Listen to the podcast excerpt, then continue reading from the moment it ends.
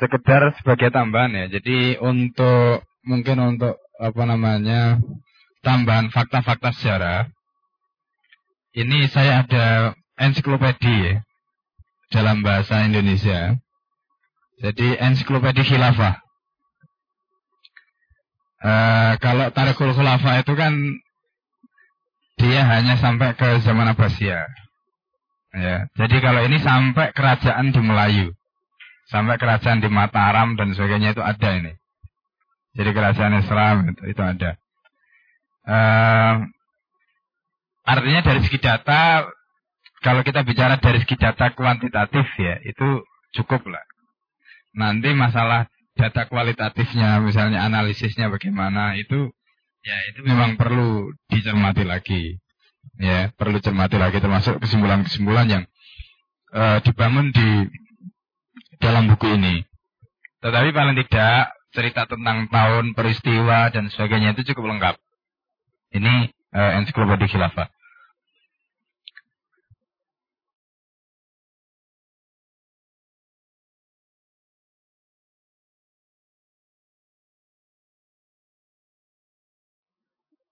Baik, saya teruskan. Jadi saya teruskan, eh, kita kembali ke masalah atau ke akar historis lahirnya hizib. Jadi pertama tentang kemunduran umat Islam sejak pertengahan abad ke-12 atau abad ke-18 eh, Masehi.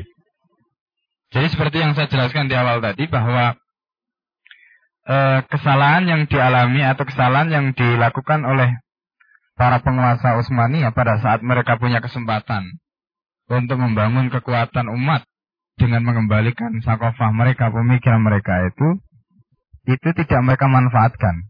Pada saat negara mereka itu dalam posisi yang sangat-sangat kuat. Ya, itu bisa kita lihat pada zaman Muhammad Al-Fatih uh, sama zaman Sulaiman Al-Qanuni ini, ini uh, penguasa Utsmaniyah yang terkenal memang sangat kuat pada zaman mereka. Nah, yang kedua, kekuatan akidah Islam itu mulai tenggelam setelah ditinggalkannya jihad dan berartinya penaklukan pada akhir abad ke-17. Ya, akhir abad ke-17 itu Khilafah Utsmaniyah sudah tidak lagi melakukan penaklukan seperti sebelumnya. Ini.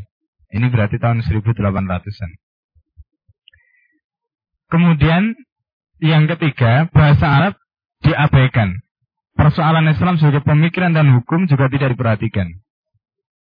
Ini yang juga dialami oleh uh, umat Islam atau uh, kekhilafan pada waktu itu atau khalifah-khalifah pada waktu itu.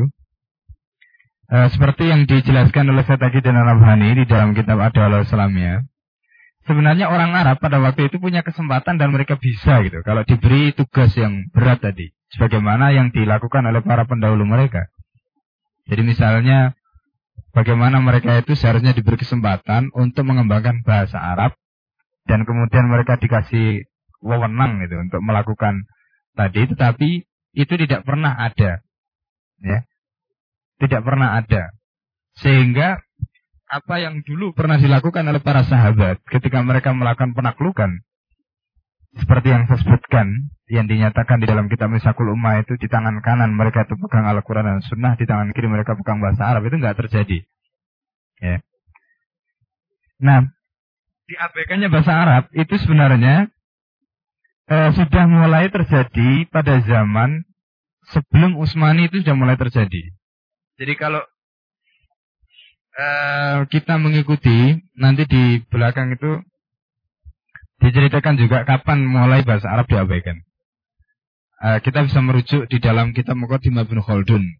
Ya, dalam Muqaddimah bin Khaldun itu ada penjelasan uh, tentang nasib bahasa Arab di tangan eh, orang-orang uh, Mamalik. Ya, ini seperti yang juga diungkap oleh Setaki di dalam kitab Daulah Islamiyah. Ya, jadi bahasa Arab mulai diabaikan gitu. Kemudian uh, mereka tidak mengerti bagaimana pentingnya bahasa Arab di dalam Islam. Ya. Nah itu terjadi kapan? Ketika Islam ini jatuh ke tangan Mamalik. Ini. Nah Mamalik itu siapa? Mamalik itu adalah jamak dari Mamluk. Dalam bahasa Arab, istilah uh, Mamluk ini istilah politik. Dia mempunyai dua konotasi. Pertama adalah Abdun Mamluk. ya, hamba sahaya yang dimiliki.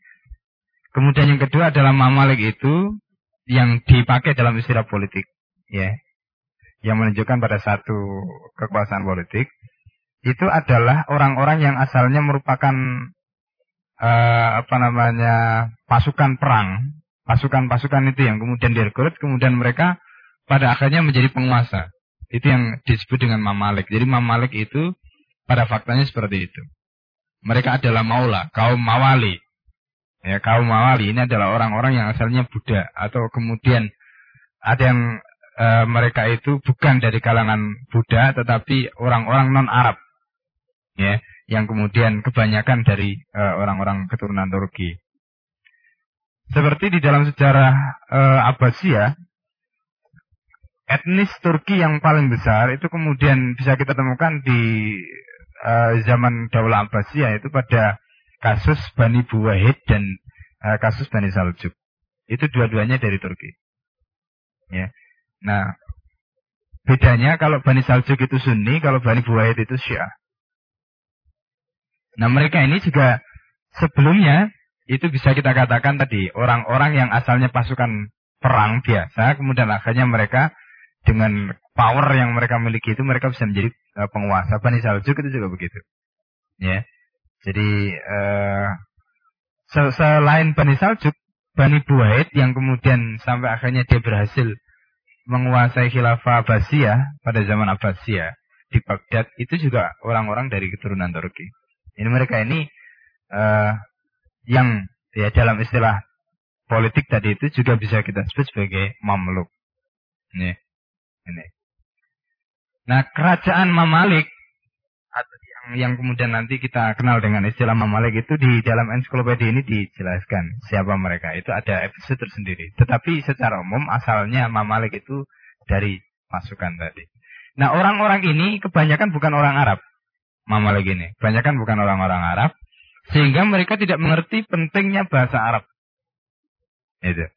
Ketika mereka mempunyai power, kemudian mereka berkuasa, bahasa itu mulai mereka abaikan. Sehingga terjadilah ya faslu toko al-ghawiyah anit toko al-islamiyah itu. Jadi pemisahan antara potensi bahasa dan potensi keislaman. Itu sudah terjadi pada zaman Abbasiyah dan kemudian pada zaman Utsmaniyah hal yang sama juga terjadi.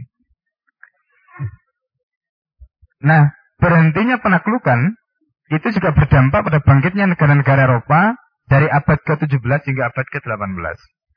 Jadi Renaissance itu harus diakui munculnya atau bangkitnya negara-negara barat dengan Renaissance itu juga terjadi setelah berhentinya penaklukan.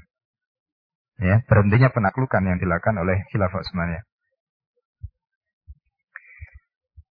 Nah, Khilafah Utsmaniyah di sisi lain ini zaman zaman kemunduran dia itu juga sampai ketika dia menyaksikan bagaimana Barat, terutama setelah revolusi Perancis, ya nampak mengalami kemajuan, mereka kemudian sampai minta bantuan kepada insinyur, ya dan tentara dari Swedia misalnya, Perancis, Austria, dan Inggris untuk membangun pembangunan industri militer.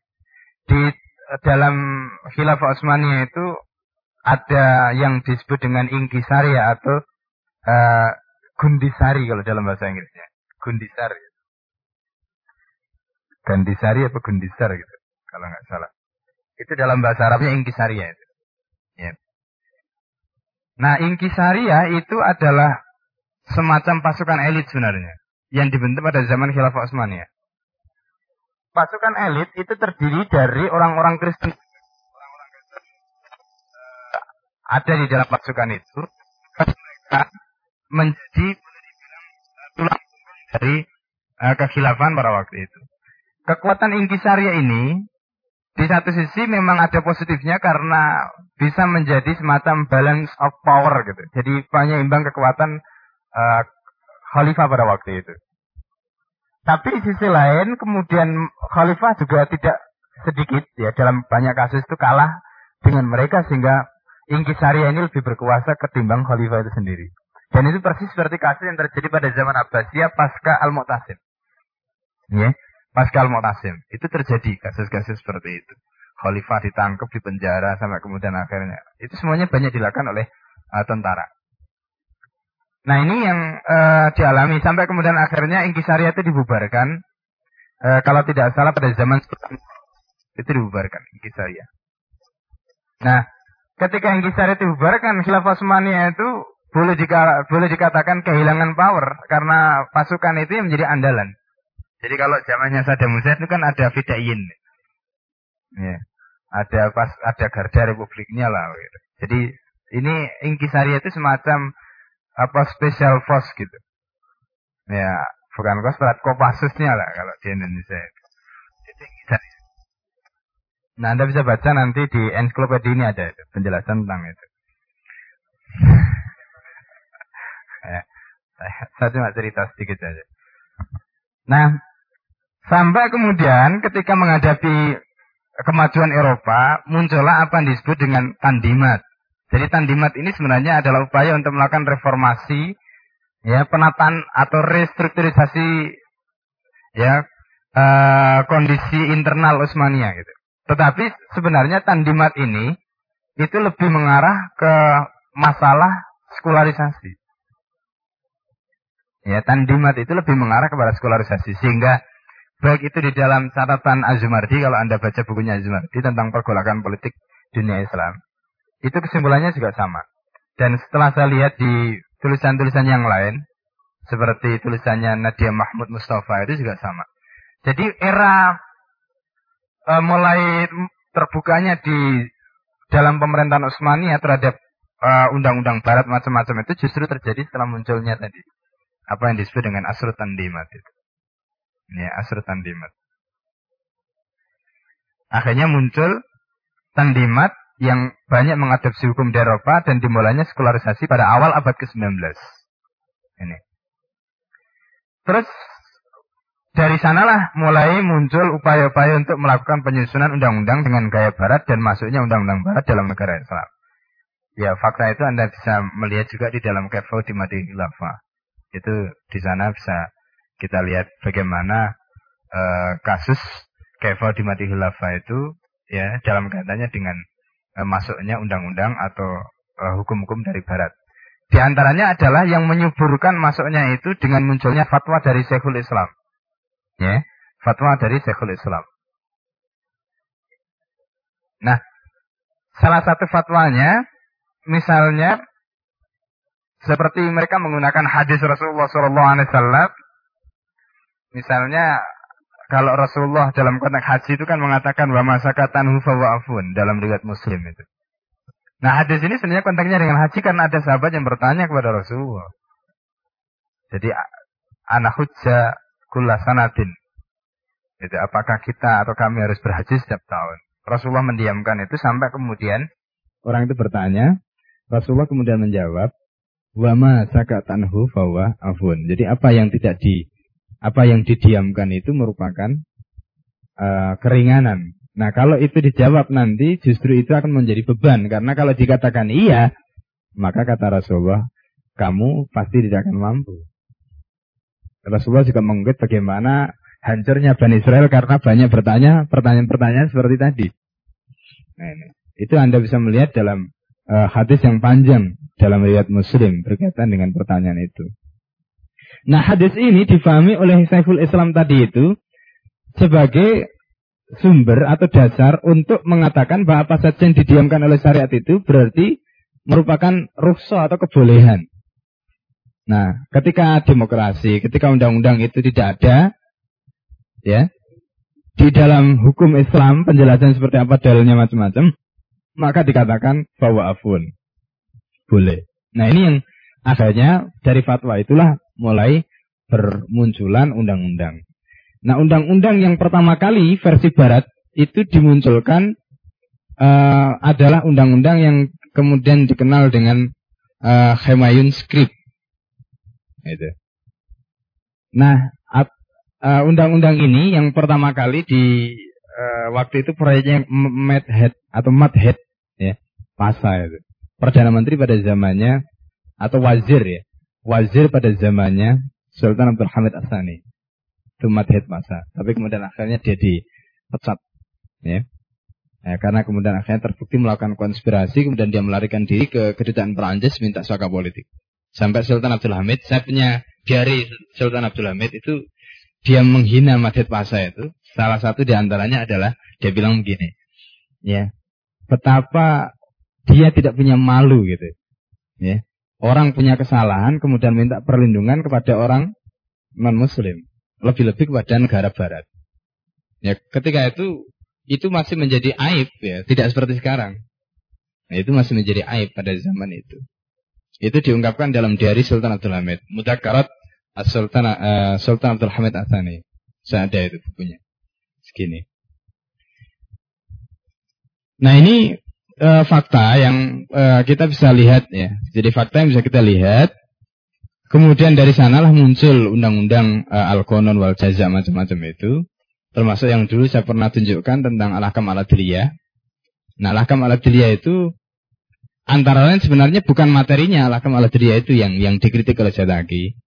Karena kalau kita lihat dari segi isinya seperti yang disusun di dalam Al-Hakam Al-Adliyah itu, sebenarnya itu semuanya diambil dari kitab-kitab fikih. Tetapi yang dikritik itu adalah cara penulisan undang-undang seperti Al-Hakam Al-Adliyah itulah model penulisan fikih dengan cara seperti itu adalah model perundang-undangan barat yang sebenarnya tidak layak diterapkan. Kalau dilihat dari segi isinya, Al-Hakam Adliyah itu isinya banyak kaidah-kaidah fikih. Jadi Anda bisa melihat, ya kalau Anda punya kitab Al-Ashbawan Nadarnya Ibnu Najim, ya ada ada Al-Ashbawan Nadar uh, Asyuti, ya yang populer itu. Yang kedua itu Madhab Hanafi itu punya Ibnu Najim, kitab Al-Ashbah wal Nadair. Itu dari kitab itulah Al-Akam al banyak diambil. Karena pada waktu itu Khilafah Utsmaniyah itu mengadopsi madhab Hanafi. Ya, madhab Abu Hanifah itu banyak diadopsi. Termasuk di antaranya adalah fat, uh, dari kitab Al-Fatawa Al-Hindiyah yang ditulis oleh ulama-ulama India. Di India itu madhab yang paling dominan adalah Hanafi. Ya, madhab yang paling dominan adalah madhab Hanafi. Sampai di Malaysia itu ada namanya Masjid India. Ya, itu kalau Malaysia itu pemerintahnya Safi, maka Masjid India itu pengecualian. Ya, dia madhabnya Hanafi totok. Ya. Jadi sholatnya macam-macam semuanya Hanafi. Itu. Itu sampai sekarang. Di India itu yang paling dominan madhabnya ya, Hanafi. Dan madhab itulah yang menjadi madhab resmi khilafah Utsmaniyah pada waktu itu.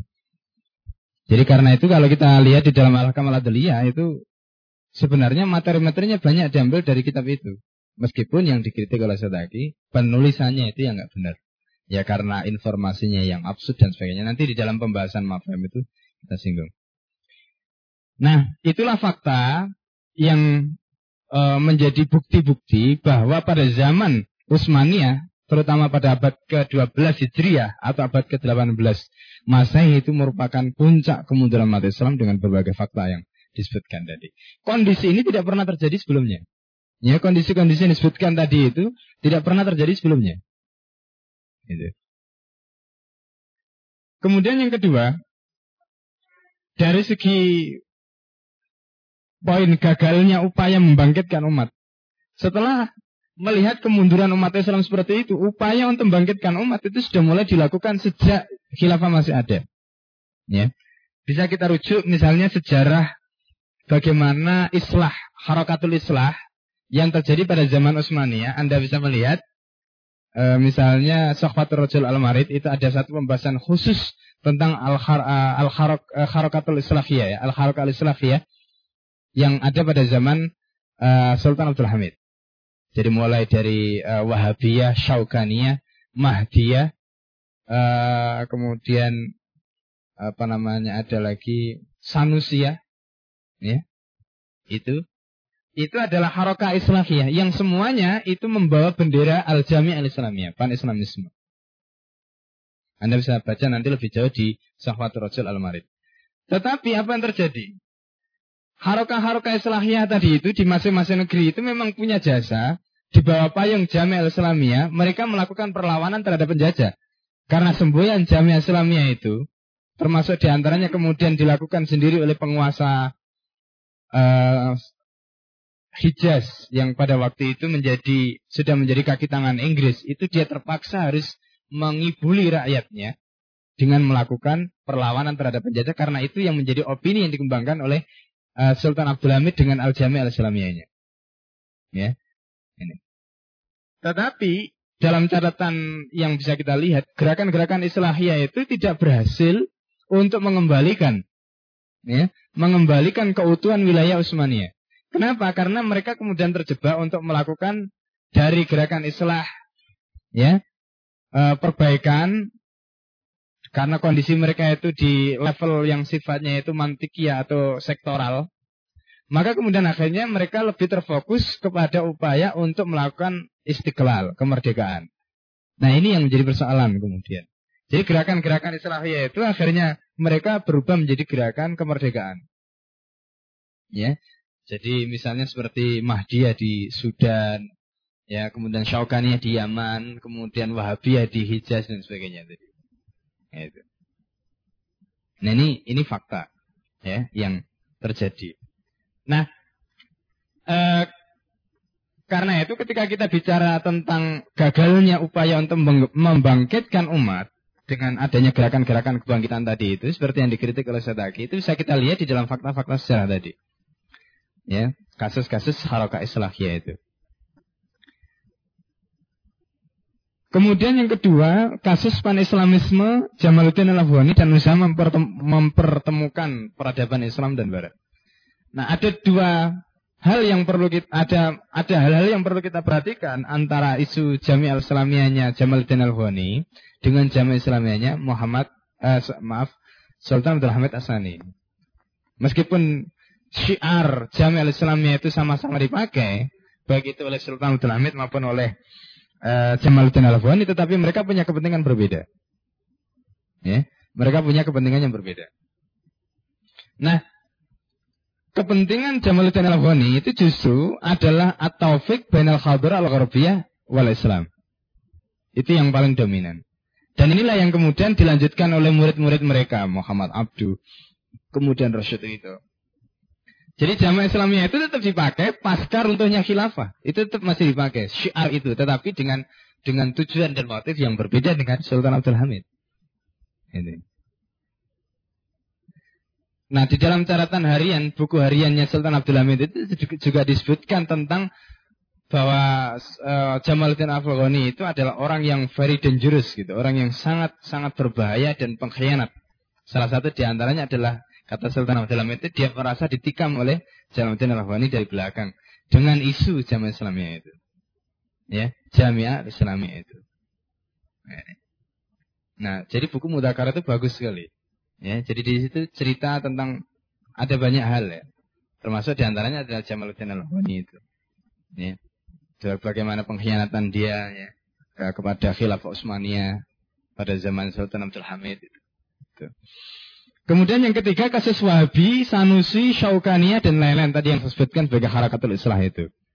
Ya. Nah, Wahabi itu kita bisa merujuk pada kasus Wahabi seperti yang dikutip oleh Syabdul Qadir Zalim dalam Kafatul Madinah Khilafah itu bisa kita lihat bagaimana kemudian akhirnya Wahabi yang asalnya merupakan harokah dinia itu berubah menjadi harokah sia-sia pada pertengahan abad ke-18. Nah, pada saat dia berubah menjadi harokah sia-sia itu, Inggris kemudian memanfaatkan dengan melalui Ibn Sa'ud. Ya, memanfaatkan dengan melalui Ibn Sa'ud dan menggunakan gerakan ini untuk melakukan apa yang disebut dengan Inggris Campaign atau kampanye Inggris. Nah, karena Prancis tahu bahwa itu kampanye Inggris, maka kemudian melalui Muhammad Ali di Mesir yang pada itu pada waktu itu merupakan agen Prancis, maka kemudian kampanye Inggris itu berusaha untuk dibendung oleh Muhammad Ali dengan bantuan Prancis. Nah, Khilafah Utsmaniyah pada waktu itu juga punya kepentingan yang sama untuk menghentikan uh, kampanye Inggris yang pada waktu itu uh, dimotori oleh Ibnu Saud dengan melakukan uh, kolaborasi atau koalisi dengan Wahabi. Nah ini juga termasuk sejarah hitam Wahabi. Ya. Ini sejarah hitam Wahabi. Meskipun ada catatan yang perlu kita berikan, ya kita tidak menafikan bahwa Muhammad bin Abdul Wahab itu mustahid. Ya, saya, eh, saya Abdul Qadim Salim mengatakan demikian. Jadi kita tidak menafikan hak beliau sebagai mustahid. Tetapi eh, apa yang beliau lakukan itu juga kemudian mempunyai dampak yang tidak sedikit atau tidak kecil. Terutama terhadap uh, kekhilafan Islam pada waktu itu. Ini.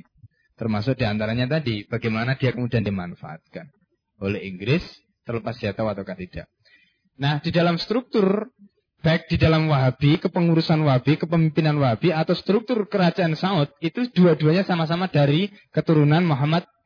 Jadi kalau kalau kerajaan Saudi itu yang menjadi penerus dinastinya itu harus dari keturunan Ibnu Saud. Kalau dari Wahabi yang menjadi penerusnya itu harus anaknya Muhammad bin Abdul Wahab. Jadi begitu strukturnya itu. Ini, ini yang terjadi. Terus kalau kita lihat juga dari segi dakwahnya yang juga mencerminkan bahwa tidak adanya kejelasan fikroh dan toriko yang dikatakan saya tadi di dalam mafahim itu, itu tampak juga kita bisa lihat di dalam aktivitas yang dilakukan.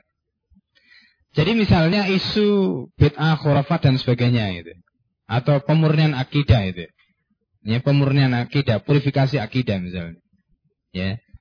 Itu kalau kita lihat dakwah mereka tidak terfokus pada dakwah fikriyah. Tetapi sudah mengarah kepada dakwah yang sifatnya madiyah dan bahkan unfiyah. Jadi cenderung pada dakwah kekerasan. Ya. Apa yang mereka klaim sebagai sumber bid'ah khurafat itu kemudian mereka hancurkan. Ya, termasuk di antaranya dari Indonesia. Kalau tidak salah waktu itu Wahab Hasbullah itu mengirim surat khusus kepada Muhammad bin Abdul Wahab agar tidak merusak makamnya uh, Rasulullah. Ini salah satu apa namanya? Saya waktu itu pernah dapat cerita.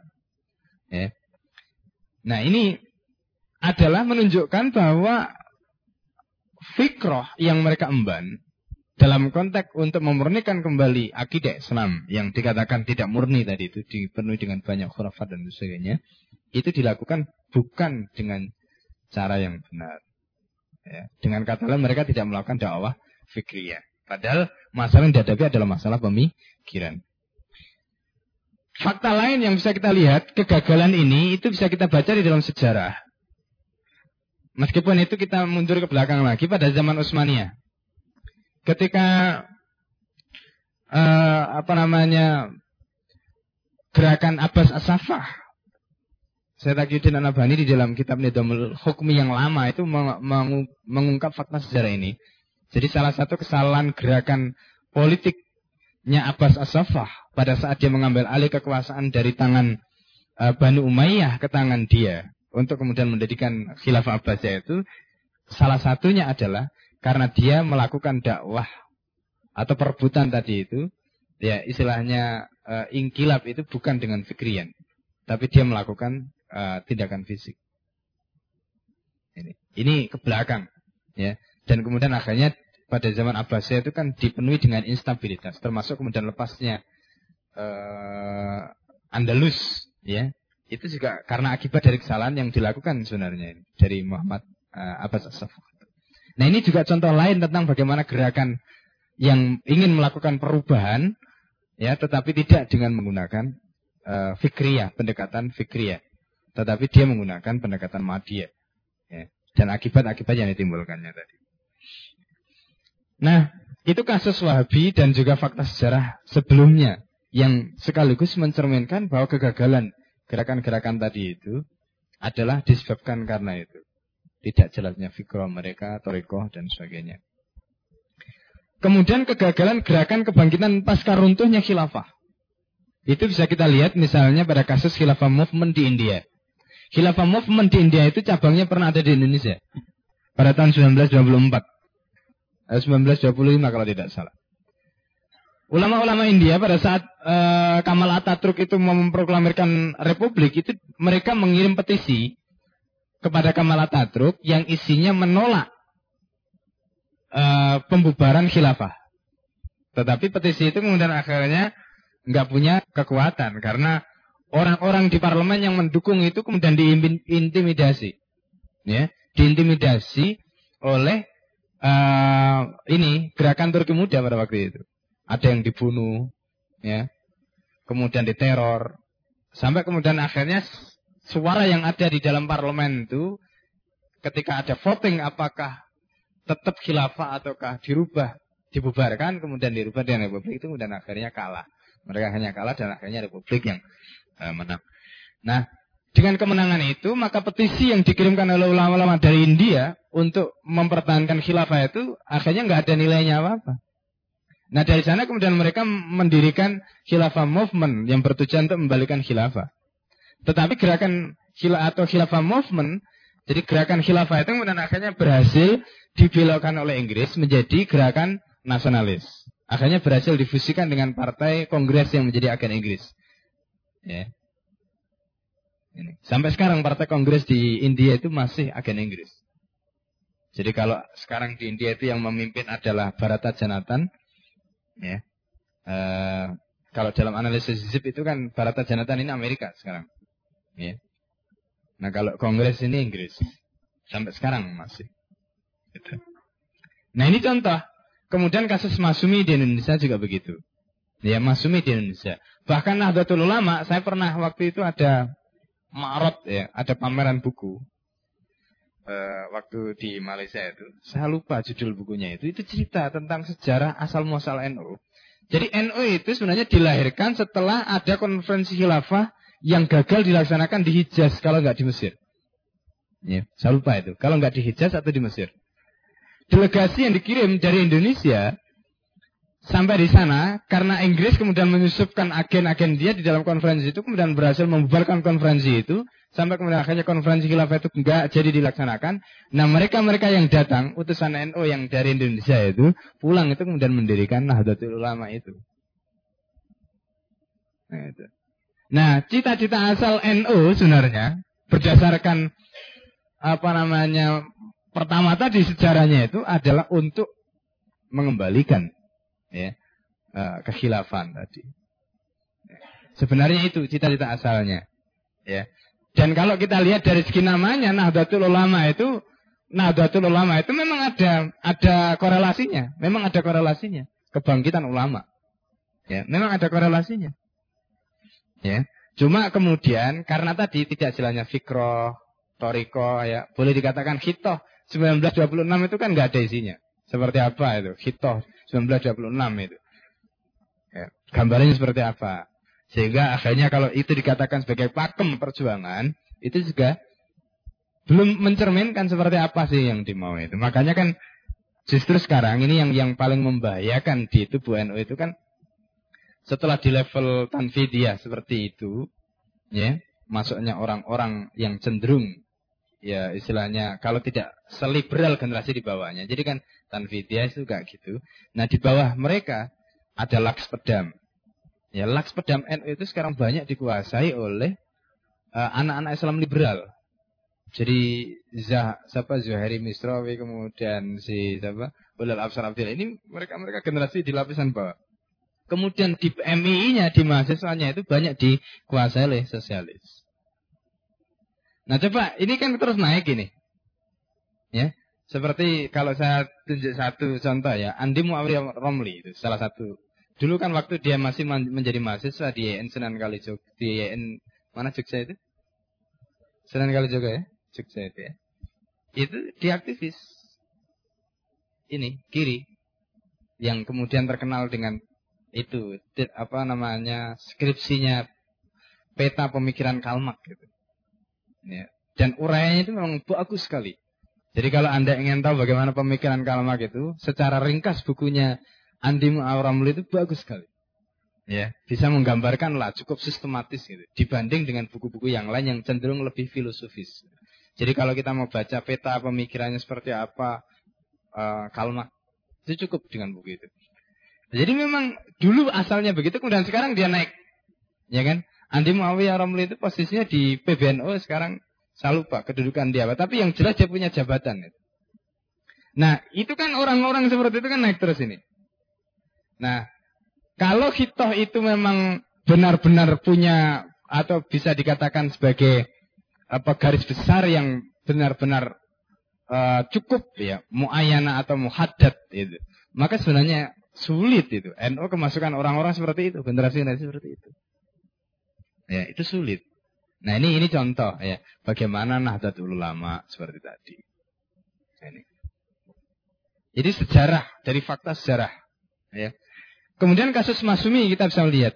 Jadi bagaimana kasus Masumi sebagai gerakan yang berusaha untuk mengembalikan ya, gerakan yang berusaha untuk mengembalikan uh, Islam. Ini. Ya meskipun dengan cara parlementer lah. Itu juga dari segi pemikiran-pemikirannya juga tidak clear.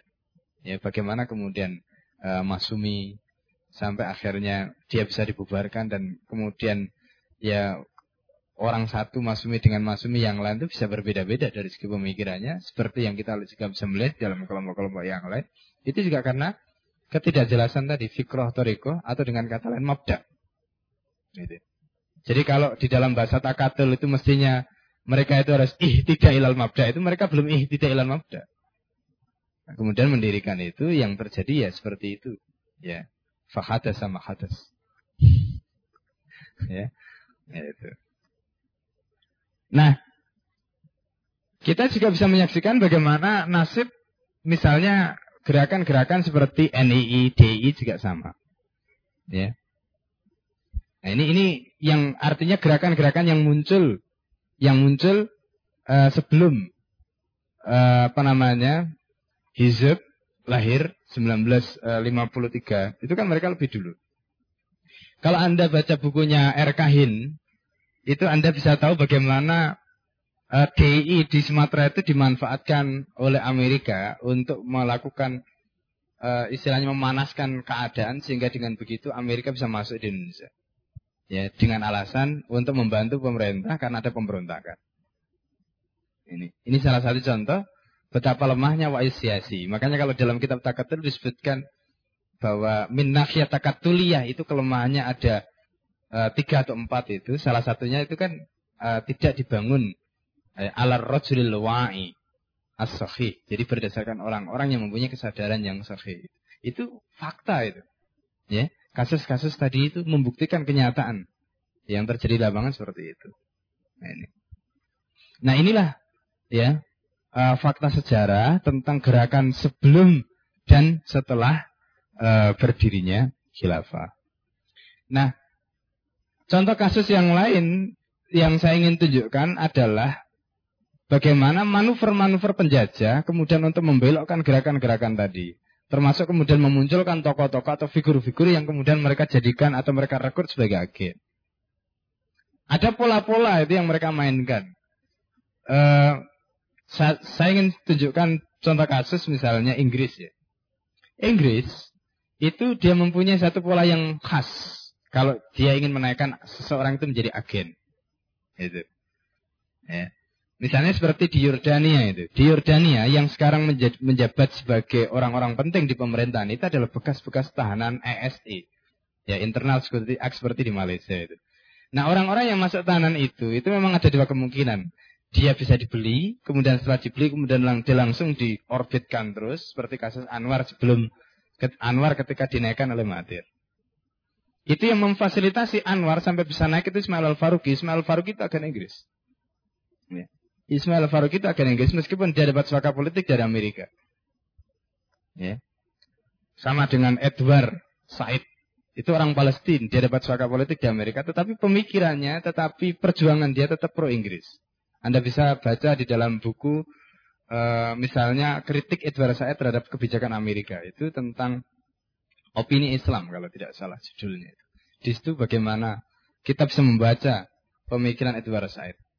Nah, banyak kasus seperti itu gitu. Jadi kebanyakan kemudian gerakan-gerakan Islam yang mereka tidak punya al-wa'i itu mereka tidak tahu ternyata orang-orang ini yang dikatakan sebagai hero tadi itu yang dikatakan sebagai hero, dikatakan sebagai pahlawan, dikatakan sebagai tokoh atau itu, itu ternyata mereka adalah orang-orang yang sudah kebeli kemudian sengaja dimasukkan ya di dalam kelompok-kelompok tadi. Nah, ini yang sering sering kali terjadi. Sering kali terjadi seperti itu. Uh, ketika Kamal Atatürk itu dinaikkan oleh Inggris pada saat uh, perang Anaforta, itu kan uh, kurang lebih ya. Jadi waktu itu Kamal Atatürk posisinya sebagai komandan, ya chief commander pasukan uh, Turki. Bagaimana kemudian dia naik dan akhirnya Kamal Atatürk itu dianggap sebagai orang yang punya jasa. Padahal sebenarnya yang mereka yasa supaya Kamal Atatürk berperang sampai kemudian uh, bagaimana perang itu dihentikan, kemudian Inggris mengalah, itu semuanya skenario yang sudah dibuat. Sehingga Kamal Ataturk naik. Gitu. Kamal Ataturk naik.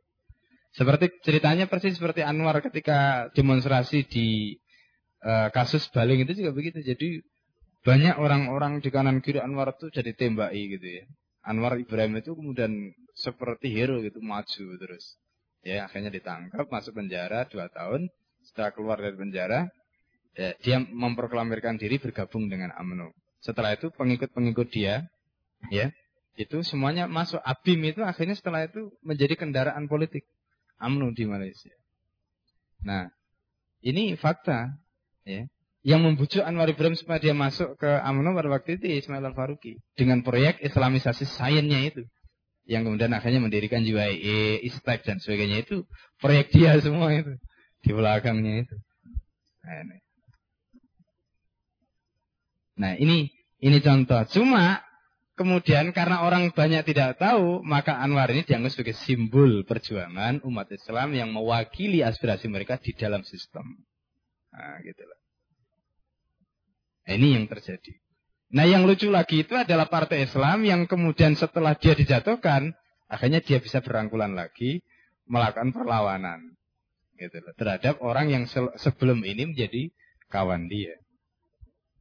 Nah, ini yang menjadi gambaran yang nyata bagaimana kelompok-kelompok atau gerakan-gerakan tadi itu e, mereka kebanyakan hanya karena semangat, figurannya tidak jelas, historikalnya juga begitu. Kemudian mereka juga tidak punya rojulun ya, alwai tadi.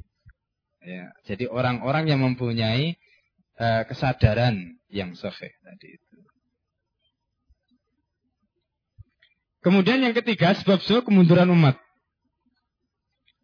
Nah, dilihat dari segi sebab kemunduran umat di dalam mafhum itu antara lain disebutkan ya bahwa sebab yang paling utama kemunduran umat Islam itu adalah lemahnya pemahaman umat Islam. Jadi ad-dha'fus syadid fi fahmil Islam. Itu.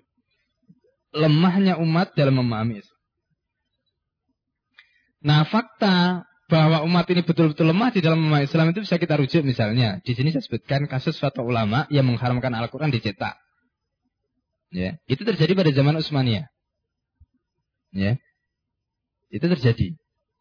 Alasannya karena ya kan waktu itu percetakan itu kan ditemukan oleh orang barat. Itu.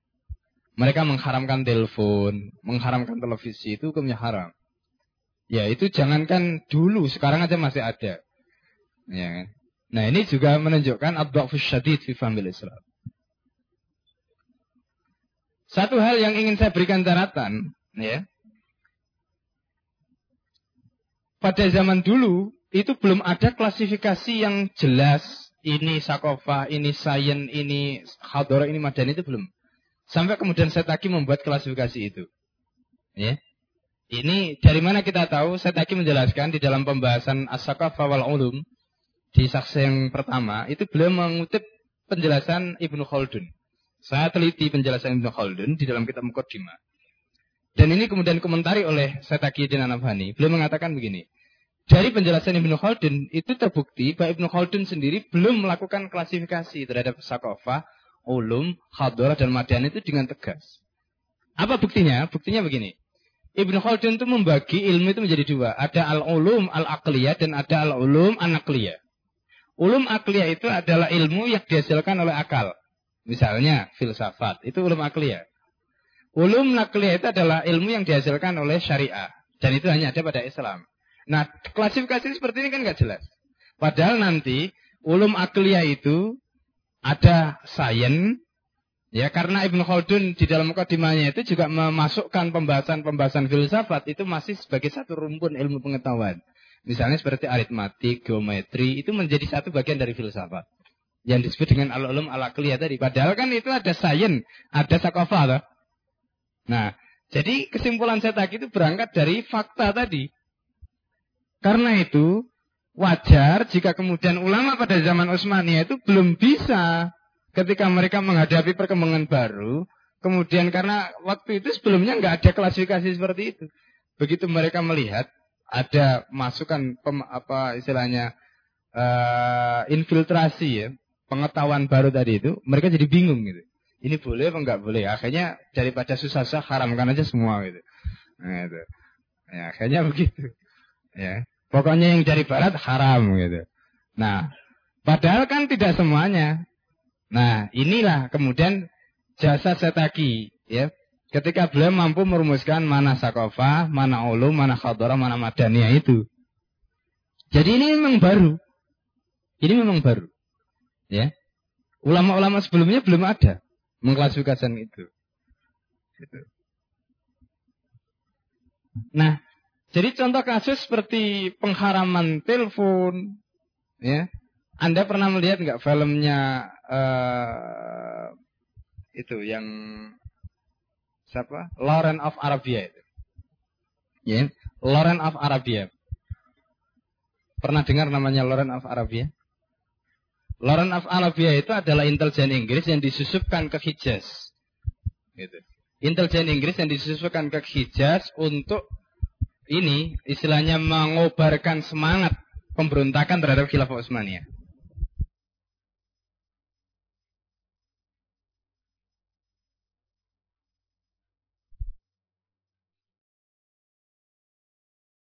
Jadi Lauren of Arabia itu jadi dalam cerita Lauren of Arabia itu kalau Anda lihat ceritanya di situ, digambarkan betapa primitifnya orang-orang Hijaz. Ketika ada kereta api yang lewat, ya, kemudian ada jam-jam dinding, jam beker itu yang bisa berbunyi, mereka itu seperti orang, seperti Tarsan gitu, yang melihat kota itu. Jadi di kuping itu dilihat-lihat, itu di film itu digambarkan begitu. Ya, terlepas dari benar apa tidak itu ya, tapi kira-kira gambaran tentang bagaimana Orang pada zaman itu menyaksikan perkembangan teknologi itu kayak begitu. Nah, itu di film Lauren of Arabia. Itu.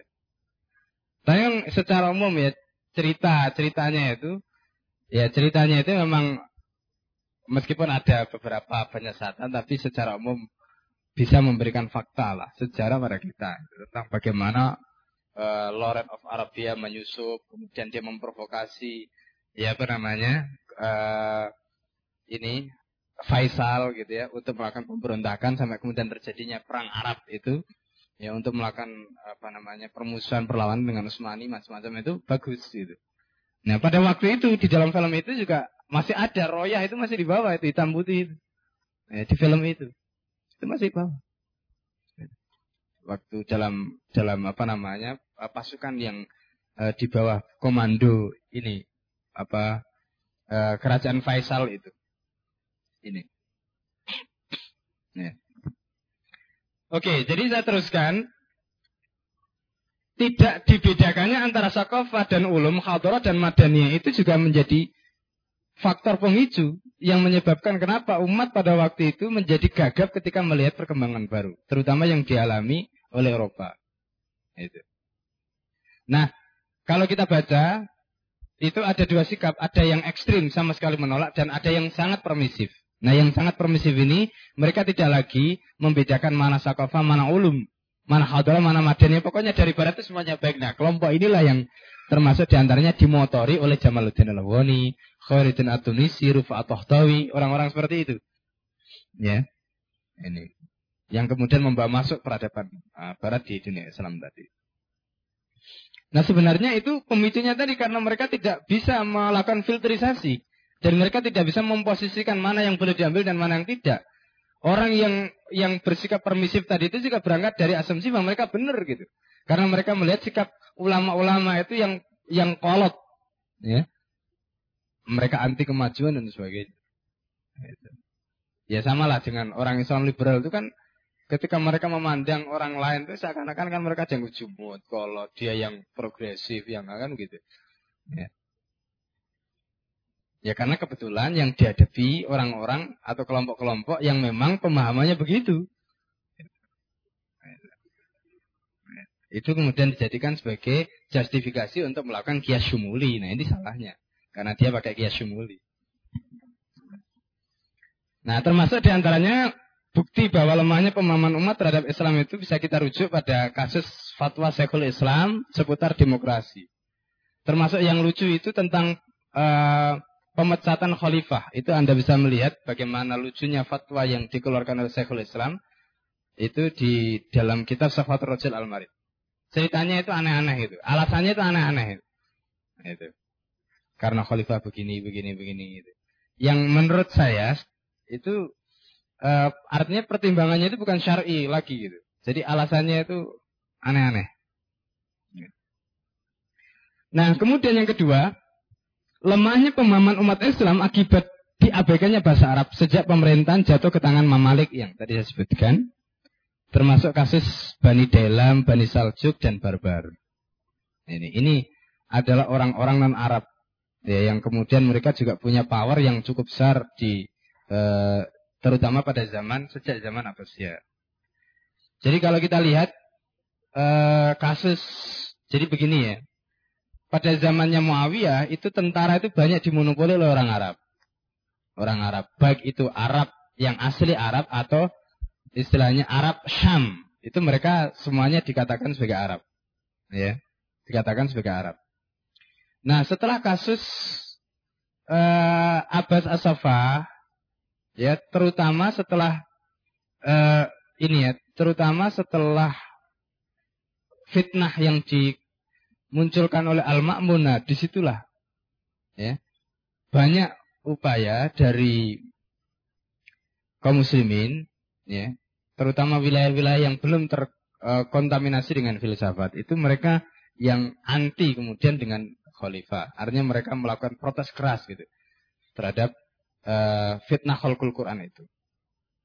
Nah, sejak itulah maka kemudian ada upaya untuk menghindari konflik secara terbuka Salah satu di antaranya dilakukan oleh Al-Mu'tasim dengan membangun pusat pemerintahan di Samaro. Itu. Samaro itu singkatan dari Sarroman Ro'a. Itu. Sarroman Ro'a. Jadi kota di Baghdad.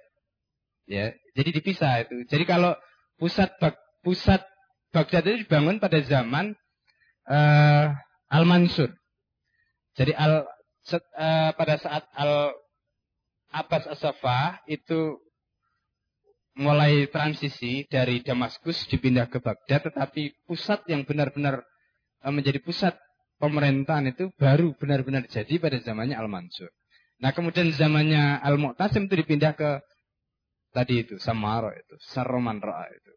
Nah ketika di Samaro itu orang-orang Arab itu tidak lagi banyak menjadi tentara. Nah kemudian posisi tentara itu diisi oleh orang-orang dari Turki. Nah itulah awalnya gitu. Itulah awalnya. Sampai kemudian Anda bisa baca di dalam Tarikhul Khulafa tulisannya Suyuti. Itu ada komentar. Saya tidak tahu. ya Apakah ini khilafah uh, Turki? Gitu. Sampai komentarnya muncul begitu gitu. Karena terlalu banyak itu jumlahnya orang-orang Turki. ya Dan itu kemudian menimbulkan kebencian sampai sentimen anti Turki itu sudah mulai muncul pada waktu itu. Ini. Ini cikal bakalnya terjadi karena tadi. Ya. Nah, kenapa? Apa kabar?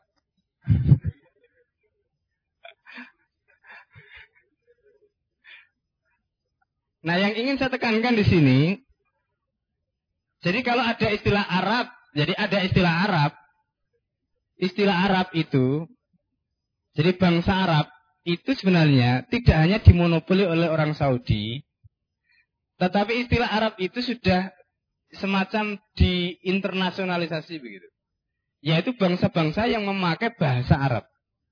Maka kemudian Mesir masuk Arab, Syam masuk Arab, termasuk Sudan itu yang Afrika yang sebelumnya tidak berbahasa Arab kemudian akhirnya setelah Islam masuk ke sana ya jadi Arab juga maka sekarang masuk Arab itu Arab Sudan itu. padahal sebenarnya Sudan itu bukan Arab itu. nah kemudian ada yang non Arab jadi kalau Anda baca di dalam Tarikhul Khulafa itu ada istilah non-Arab, itu maksudnya mereka. Ya. Bangsa-bangsa yang tidak menggunakan bahasa Arab itu sebagai bahasa ibu. Gitu. Jadi Turki itu termasuk, makanya ada Mamalik, tadi ada istilah Mamalik, ada Bani Saljuk, ada. Itu karena mereka tidak menjadikan bahasa Arab itu sebagai bahasa ibu mereka. Itu. Nah, di tangan mereka itulah ketika khilafah di tangan mereka itu, karena mereka tidak mengerti pentingnya bahasa Arab tadi, ya pantas.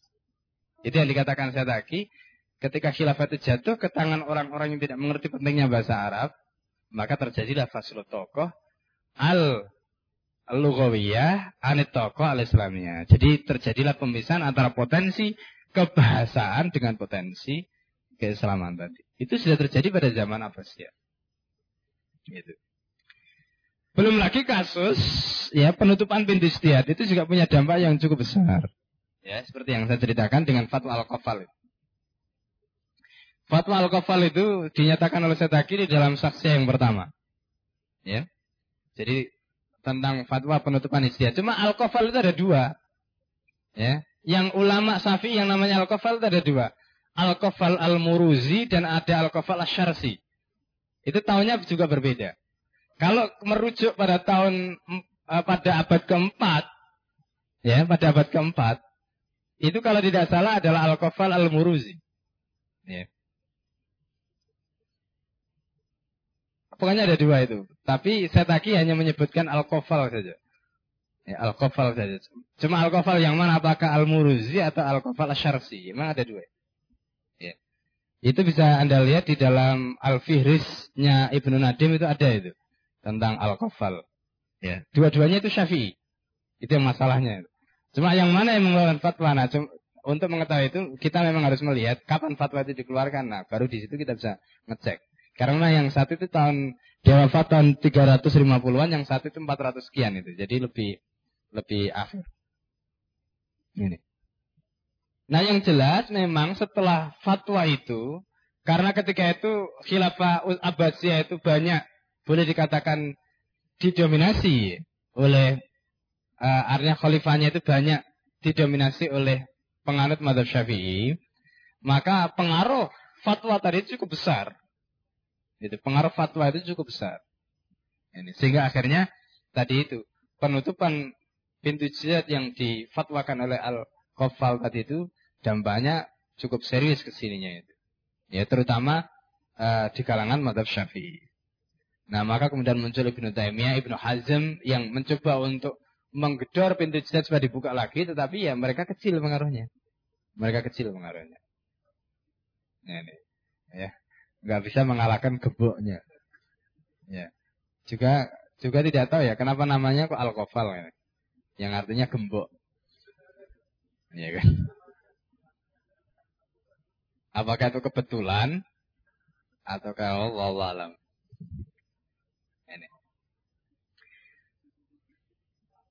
Kemudian kita teruskan pada poin 4 tentang kegagalan usaha membangkitkan kaum muslim dengan Islam. Jadi kalau kita lihat pertama tidak memahami fikroh Islam akibat masuknya filsafat India. Ini. Ya.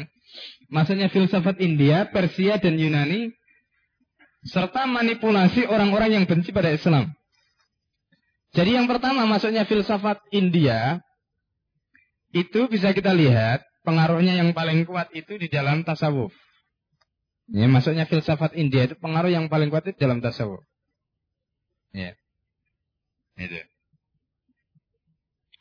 Saya uh, Ustadz Sami Atif Azan itu mempunyai kitab namanya As-Sufiyah fi Nadril Islam Dirosah Takhliliyah. Saya kebetulan nggak bawa bukunya, tapi ada di sini kopiannya sedikit itu tentang uraian apa namanya uh, tasawuf itu. Di ini ada, ada nanti kita bisa kasih itu. Ya sumber-sumber tasawuf. Itu. Nah, penelitian yang lain yang dilakukan di luar Syabab itu dilakukan misalnya oleh Dr. Sami Ali An-Nasyar di dalam kitabnya Nash'atul Fikril Falsafi fil Islam. Dalam kitab Nasatul Fikri Falsafi fil Islam itu dibuktikan bahwa tasawuf itu paling dekat dengan Buddha. Ya. Jadi tradisi-tradisi Buddha itu, tradisi-tradisi tasawuf itu paling dekat dengan Buddha. Dan Buddha itu adalah pecahan dari Hindu. Dari segi, dari segi filsafatnya ada kemiripan karena memang Buddha itu asalnya dari Hindu, filsafatnya dari Hindu. Nah, filsafat Hindu itu berbeda dengan filsafat Yunani. Filsafat Hindu, filsafat Buddha itu menyatu di dalam kitab suci mereka. Kalau filsafat Yunani itu tidak. Ini ini perbedaan yang yang yang luar biasa. Makanya kalau anda lihat film-film India itu kan filsafat tok itu banyak sekali. Itu. Ya, filsafat tok sebenarnya ajarannya. Banyak pemikiran-pemikiran filosofis itu. Ya kalau lihat jangan lihat tariannya ya.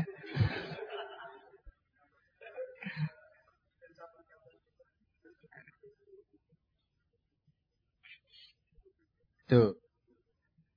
Uh, termasuk di antaranya, ya di antar, nah saya ingin cerita sedikit kapan Islam itu masuk ke India. Itu sebenarnya sudah terjadi pada zaman uh, Khilafah Utsman itu sudah terjadi. Waktu itu sudah ditaklukkan Sind dan Punjab. Itu sudah ditaklukkan pada waktu itu. Kemudian dilanjutkan pada zaman Khilafah, uh, Khilafah Umayyah. Ya, karena pada zaman Khilafah Umayyah itu dikenal sebagai Asrul Futuhat. Ya, zaman penaklukan. Ini bagusnya Khilafah Umayyah ya. Khilafah Umayyah itu apa Umayyah itu karena dia banyak melakukan futuhat sehingga konflik yang muncul akibat fitnah Syiah, Sunni macam-macam itu enggak enggak berhasil ya meruntuhkan apa namanya kekuatan mereka. Itu berbeda dengan Abbasiyah. Abbasiyah itu kan akhirnya sibuk dengan ini karena dia tidak banyak melakukan futuhat. Jadi istilahnya common enemy-nya itu enggak ada. Ya, musuh bersamanya itu enggak ada. Kalau musuh bersamanya enggak ada, akhirnya temannya jadi musuh. Nah, ini. Jadi Umayyah itu waktu itu ada common enemy. Sehingga mereka meskipun ada polemik antara si Sunni itu itu tidak terlalu artinya tidak menjadi halangan mereka gitu. Kemudian melakukan ekspansi besar-besaran. Maka terkenal uh, zaman zaman Umayyah itu terkenal sebagai Asrul Futuhat. Nah, Asrul Futuhat. Nah, masuknya Islam yang dalam jumlah yang cukup besar dan luas wilayahnya itu itu terjadi pada zaman zaman Umayyah. Ya, zaman Umayyah.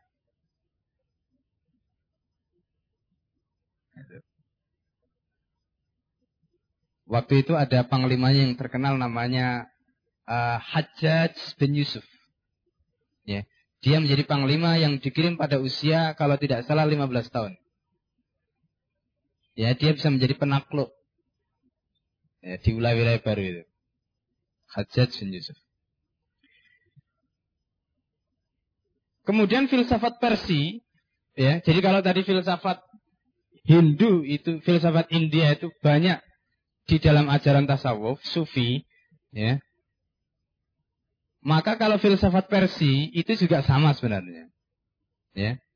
Karena begini, perkembangan tasawuf itu yang paling banyak itu adalah di wilayah Persia dan India. Yang paling banyak. Dan kebetulan wilayah Persia dan India itu memang boleh dikatakan tempatnya itu dekat sekali. Kalau Anda baca di dalam kitabnya Sami Atif Azzen, uh, Asufia fi Nadril Islam dirasatan tahliliyatan tadi itu, di situ ada cerita tentang pengembaraan Al-Halaj. Ya. Al-Halaj itu aslinya Persia. Dia khusus mengembara ke India untuk belajar sihir. Ya, supaya dia mempunyai nilai itu ya di mata masa di mata ya kalau seperti sekarang kan kiai itu kalau nggak sakti itu kan kurang suwe gitu. gitu. Jadi seperti itu, itu itu sudah dilakukan oleh Al-Khalat. Jadi dia sengaja datang ke India untuk belajar sihir. Dan sihir pada waktu itu sudah dikuasai oleh orang-orang Hindu. Sampai sekarang, saya itu bisa membuktikan itu waktu di Malaysia. Itu kalau hari-hari perayaan tertentu, jadi orang-orang Cina, orang-orang Hindu itu memang ada kesamaan itu. Mereka itu sampai sekarang itu masih bisa menguasai sihir-sihir, termasuk di antaranya kalau di sini itu kita masih temukan adanya sulapan apa namanya makan uh, itu ya kaca macam-macam itu itu biasa di sana ya. Kemudian ini ya uh, pipi itu ditusuk dengan besi tembus itu biasa itu kalau mereka perayaan-perayaan perayaan-perayaan besar mereka itu mereka demonstrasi jadi ketika saya kaji filsafat kemudian saya hubungkan dengan fakta itu ternyata memang sampai sekarang masih ajaran-ajaran filsafat uh, maaf ajaran-ajaran sihir itu masih melekat. Jadi kalau ada cerita Wali Songo yang sakti mandraguna itu ya logis juga itu karena Islam yang dibawa ke Indonesia itu datangnya dari Gujarat dan Gujarat itu adalah pusat Ya, India ya. Gujarat itu adalah India dan dulunya itu adalah juga merupakan pusat uh, filsafat Hindu. Jadi wajar lah. Wajar.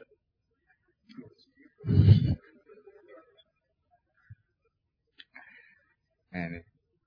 Jadi kalau di Banyuwangi itu minak jinggo gitu ya.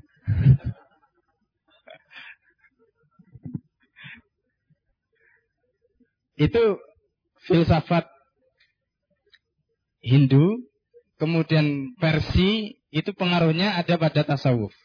Ya, ada pada tasawuf. Sebenarnya ada pengaruh lain yang masuk di dalam uh, ini pembahasan tentang usul. Seperti pembahasan tentang Hasan Kobe yang diangkat oleh Mu'tazilah, itu juga antara lain dipengaruhi oleh filsafat Hindu. Menurut orang Hindu, orang Hindu itu mereka tidak mau menerima Rasul. Dan karena tidak mau menerima Rasul, maka hukum menurut mereka itu bisa datang tanpa adanya Rasul. Maka kalau ada kaidah lahuk maka wurdu syar'i itu dalam pandangan al-sunnah. Tapi dalam pandangan Mu'tazilah tidak. Hukum itu bisa datang sebelum ya datangnya syariat. Dan pandangan itu juga dimiliki oleh orang-orang Hindu. Ya, orang-orang Hindu itu memiliki pandangan seperti itu karena mereka nggak butuh Rasul. Mereka percaya risalah, tetapi mereka nggak butuh Rasul. Kenapa? Karena Rasul yang mereka butuhkan adalah Rasul yang bangsa halus. Itu. Jadi kalau Rasul-Rasul dalam bentuk manusia mereka nggak butuh. Itu. Nah ini eh, pandangan Brahmana, ya, khususnya itu adalah pandangan Brahma, kaum Brahmana itu seperti itu. Kemudian filsafat Yunani itu yang paling dominan di dalam ilmu kalam. Ya, filsafat Yunani itu yang paling dominan di dalam ilmu kalam. Ya, bahkan munculnya ilmu kalam itu boleh dikatakan betul-betul karena murni pengaruh filsafat Yunani. Ya, andai umat Islam itu nggak belajar atau nggak berinteraksi dengan filsafat Yunani, barangkali ilmu kalam juga tidak ada. Jadi munculnya ilmu kalam juga karena berangkat dari interaksi dengan filsafat Yunani tadi. Nah, masuknya filsafat di dalam ajaran Islam baik itu kemudian masuk di dalam tasawufnya kemudian masuk di dalam ilmu kalamnya. Itu yang kemudian mengotori fikro Islam. Akidah itu banyak banyak gubar ya banyak debu-debu. Ya itu juga karena pengaruh filsafat. Ya. orang kemudian menjadi skeptis tidak semangat untuk berjuang itu karena pengaruh tadi filsafat uh, Hindu. Ya yang kemudian ya mereka istilahnya ya mengembalikan semuanya itu kepada uh, takdir macam-macam tadi ya termasuk di antaranya yang paling menonjol kemudian uh, sufi itu adalah ya upaya mereka untuk menjauhkan diri dari dunia takosyuf konsep uh, asketis ya konsep uh, saya lupa istilahnya. Dalam istilah filsafat saya Itu itu juga upaya-upaya mereka ya untuk menjauhkan diri dari dunia. Padahal ketika mereka menjauhkan diri dari dunia itu berarti mereka melarikan diri dari tanggung jawab untuk melakukan amar ma'ruf dan nahi mungkar. Ya, akhirnya terjadilah kemungkaran demi kemungkaran. Itu bisa kita lihat dalam kasus Al-Ghazali itu. Al-Ghazali itu ketika Beliau ditawari untuk menjadi wazir itu kan dia tidak mau, kemudian dia memilih uzlah. Dalam kasus Al-Ghazali. Nah, kalau antum ingin tahu bagaimana eh, apa namanya kekeliruan-kekeliruan di dalam tasawuf Al-Ghazali, kita bisa membaca baik itu Ikhya maupun Minhajul Abidin Al-Ghazali. Ya, di situ kita banyak bisa melihat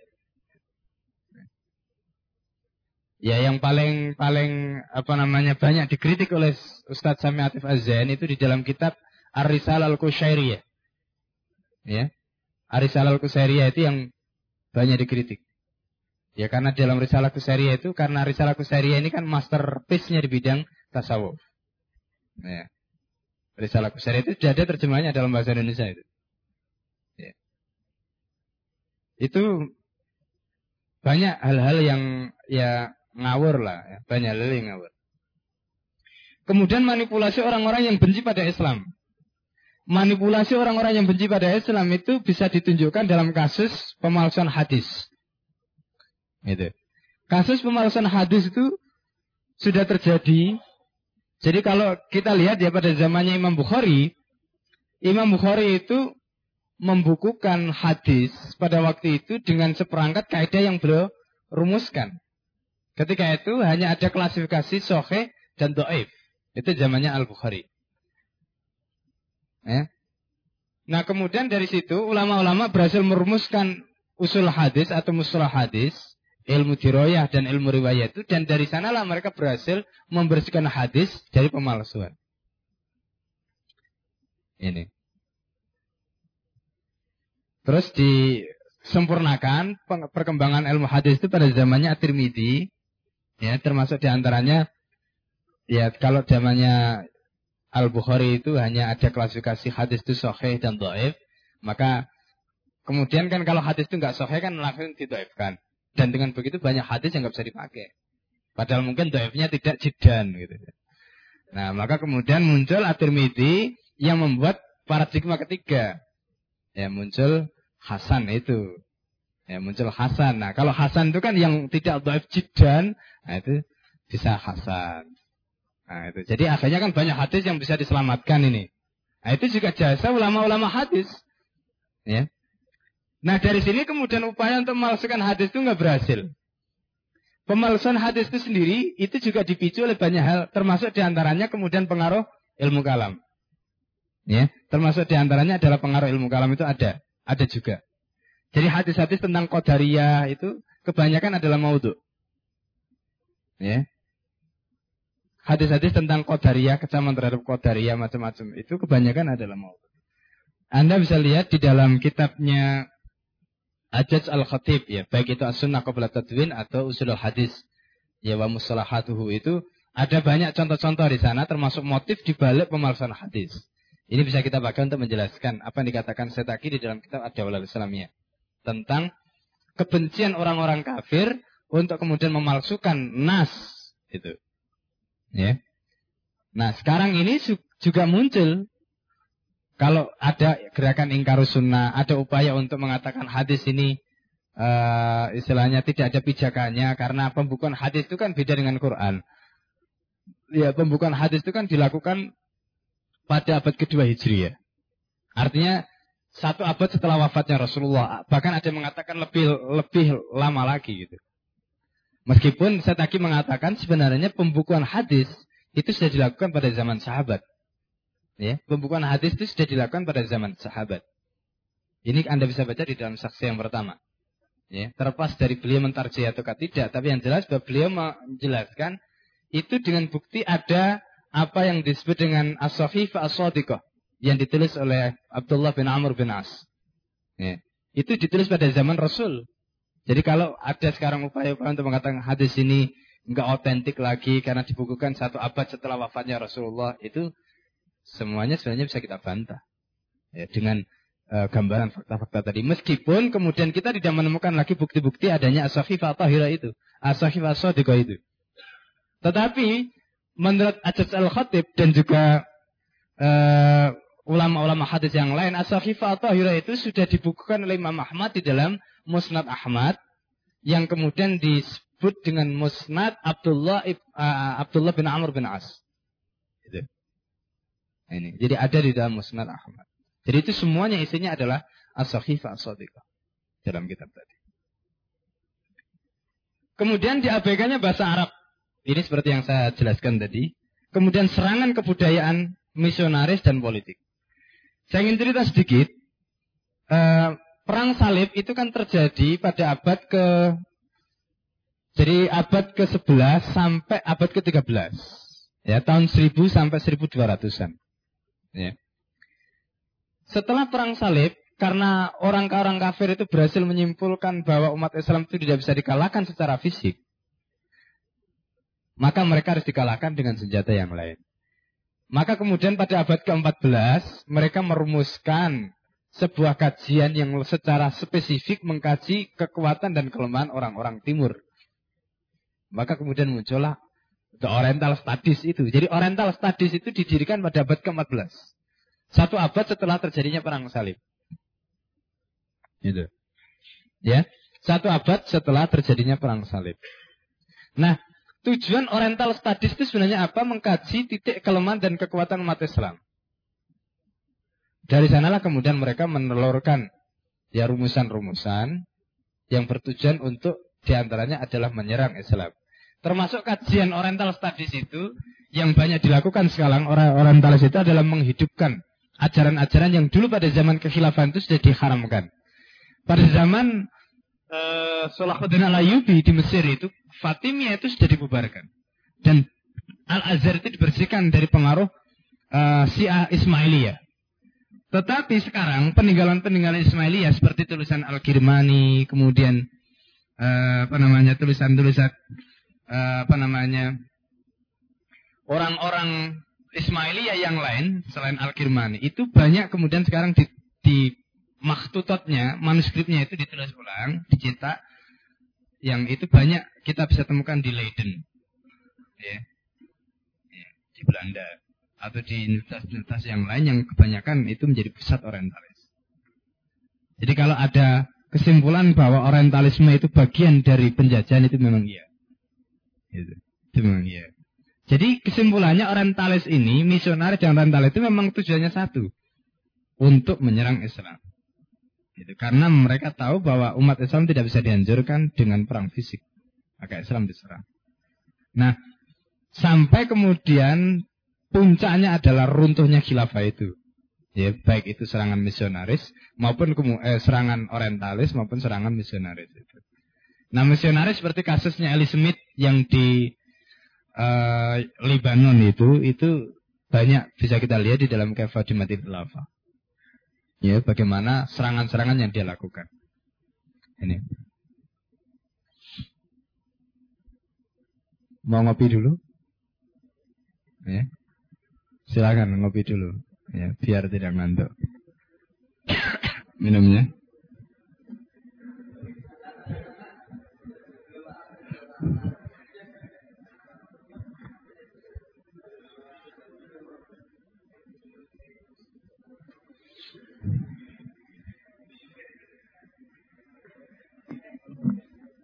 Yang pertama tadi mengenai masalah ketidakjelasan, eh, kegagalan usaha membangkitkan kaum muslim dengan Islam, itu antara lain adalah karena tidak difahami fikra Islam akibat dari pengaruh filsafat India, Persia dan Yunani.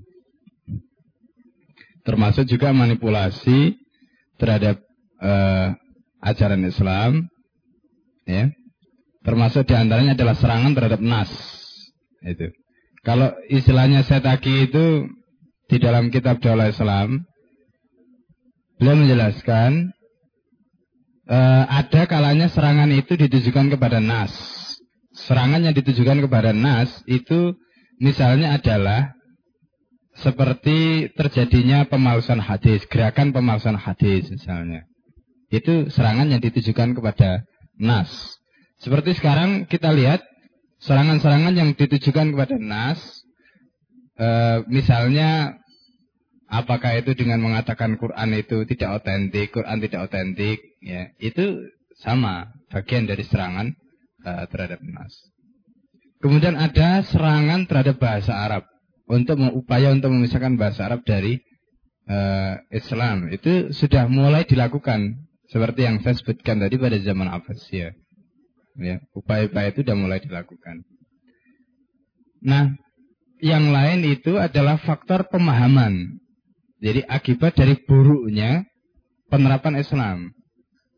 Nah, buruknya penerapan Islam itu dari segi faktor sejarah kita bisa melihat itu sudah terjadi sejak zaman Muawiyah. Ya.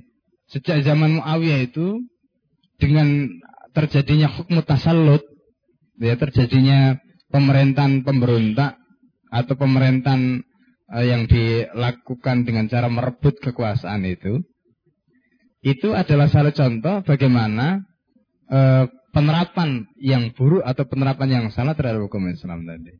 Meski kemudian akhirnya terjadilah apa yang uh, disebut dengan amul jamaah, di mana Sayyidina Hasan menyerahkan bayatnya kepada Muawiyah dan terjadilah rekonsiliasi.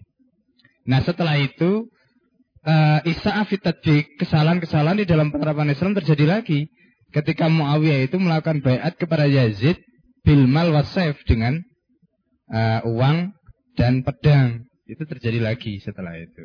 Dan ini yang antara lain kemudian memicu upaya dari Sayyidina Husain untuk melakukan perlawanan. Jadi di Sayyidina Husain itu ketika melakukan perlawanan terhadap Yazid itu bukan bukan karena tanpa alasan karena dianggap bahwa pemerintahan Yazid itu tidak sah karena dilakukan dengan ikroh wal ijbar. Ya, pemerintahan yang didapatkan dengan ikroh wal. Meski kemudian akhirnya Sayyidina Husain kalah. Nah kekalahan Sayyidina Husain itu lebih banyak karena faktor pengkhianatan dari orang-orang Irak.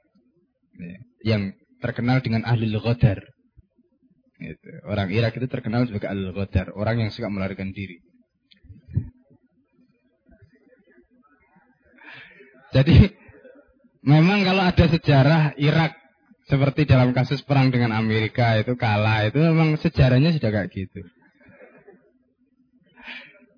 Pada zaman Sayyidina Ali, pada zaman Sayyidina Ali itu orang-orang Irak juga begitu melakukan pengkhianatan terhadap Ali. Itu yang dinasihatkan oleh Ibnu Abbas kepada Husain. Gitu Nasihat Ibnu Abbas kepada Husain itu adalah supaya Sayyidina Husain tidak berangkat ke Kufah. Tetapi Sayyidina Husain diminta untuk menulis surat kepada mereka supaya mereka berperang dulu. Kalau mereka sudah buktikan bahwa mereka berperang, baru nanti uh, kamu datang kepada mereka. Kalau tidak, jangan. Nah, tampaknya mungkin Sayyidina Husain ini uh, merasa sebagai orang yang diangkat sebagai pemimpin kok nunggu mereka berperang duluan. Dan akhirnya benar pada saat malam Karbala itu Sayyidina Husain mengatakan walillahi dar Ibn Abbas. Ya, alama asyara alayya. Jadi kalau begitu benar kata Ibn Abbas. Terhadap apa yang telah disampaikan kepada aku. Itu, itu pernyataan Sayyidina Husain. Jadi kalau maksudnya yang dinasihatkan oleh Ibn Abbas itu benar. Bahwa memang mereka itu mengkhianat. Ya, terkenal sebagai al-ghadar itu. Ini akhirnya kalah kan itu, akhirnya kalah. Ini. Jadi Saddam Hussein juga begitu ya. Ini menghadapi ahlul qadar. Kalau istilahnya Imam Malik itu, Irak itu disebut dengan Darud Dorb. Itu. Negeri tempat ad itu kekacauan. Ya di situ itu pemalasan hadis terjadi, di situ itu filsafat terjadi, di situ itu tasawuf macam-macam semuanya ada. Ya, dan di situlah sejarah pembantaian perang saudara terjadi semua. Itu di Irak. Ya, itu istilah Imam Malik. Imam Malik menyebutnya sebagai uh, Darul Oke, ini jadi gambaran tentang buruknya penerapan Islam itu sudah mulai terjadi sejak zaman Umayyah. Ya, sampai kemudian berlanjut berlanjut Ya. Kalau istilahnya Abdurrahman bin Abu Bakar itu kan fa innaha laysat sunnata Abu Bakar wa Umar wa innama sunnata Hirakl wa Muqawqis. Ketika uh, Marwan Al-Hakam itu diutus ke Madinah, kemudian Marwan Al-Hakam kan mengatakan, "Loh, bukankah Muawiyah melakukan melakukan pengangkatan kepada Yazid itu kan mengikuti sunnahnya Abu Bakar dan Umar?" Kata Abdurrahman bin Abu Bakar, tidak, itu bukan sunnahnya Abu Bakar dan Umar, tapi sunnahnya Heraklius dan Mukaukis. Jadi itu maksudnya tuntunan. Sunnah di sini maksudnya tuntunan. Nah ini bukti bahwa sebenarnya para sahabat memahami bahwa toriko untuk in ikodul imama itu adalah bayat. Dan cara itu adalah cara yang salah karena bayat itu adalah akad. Dan akad tadi dilakukan dengan ikra wal bukan birrida wal ikhtiyar. Ini. Nah ini sudah terjadi.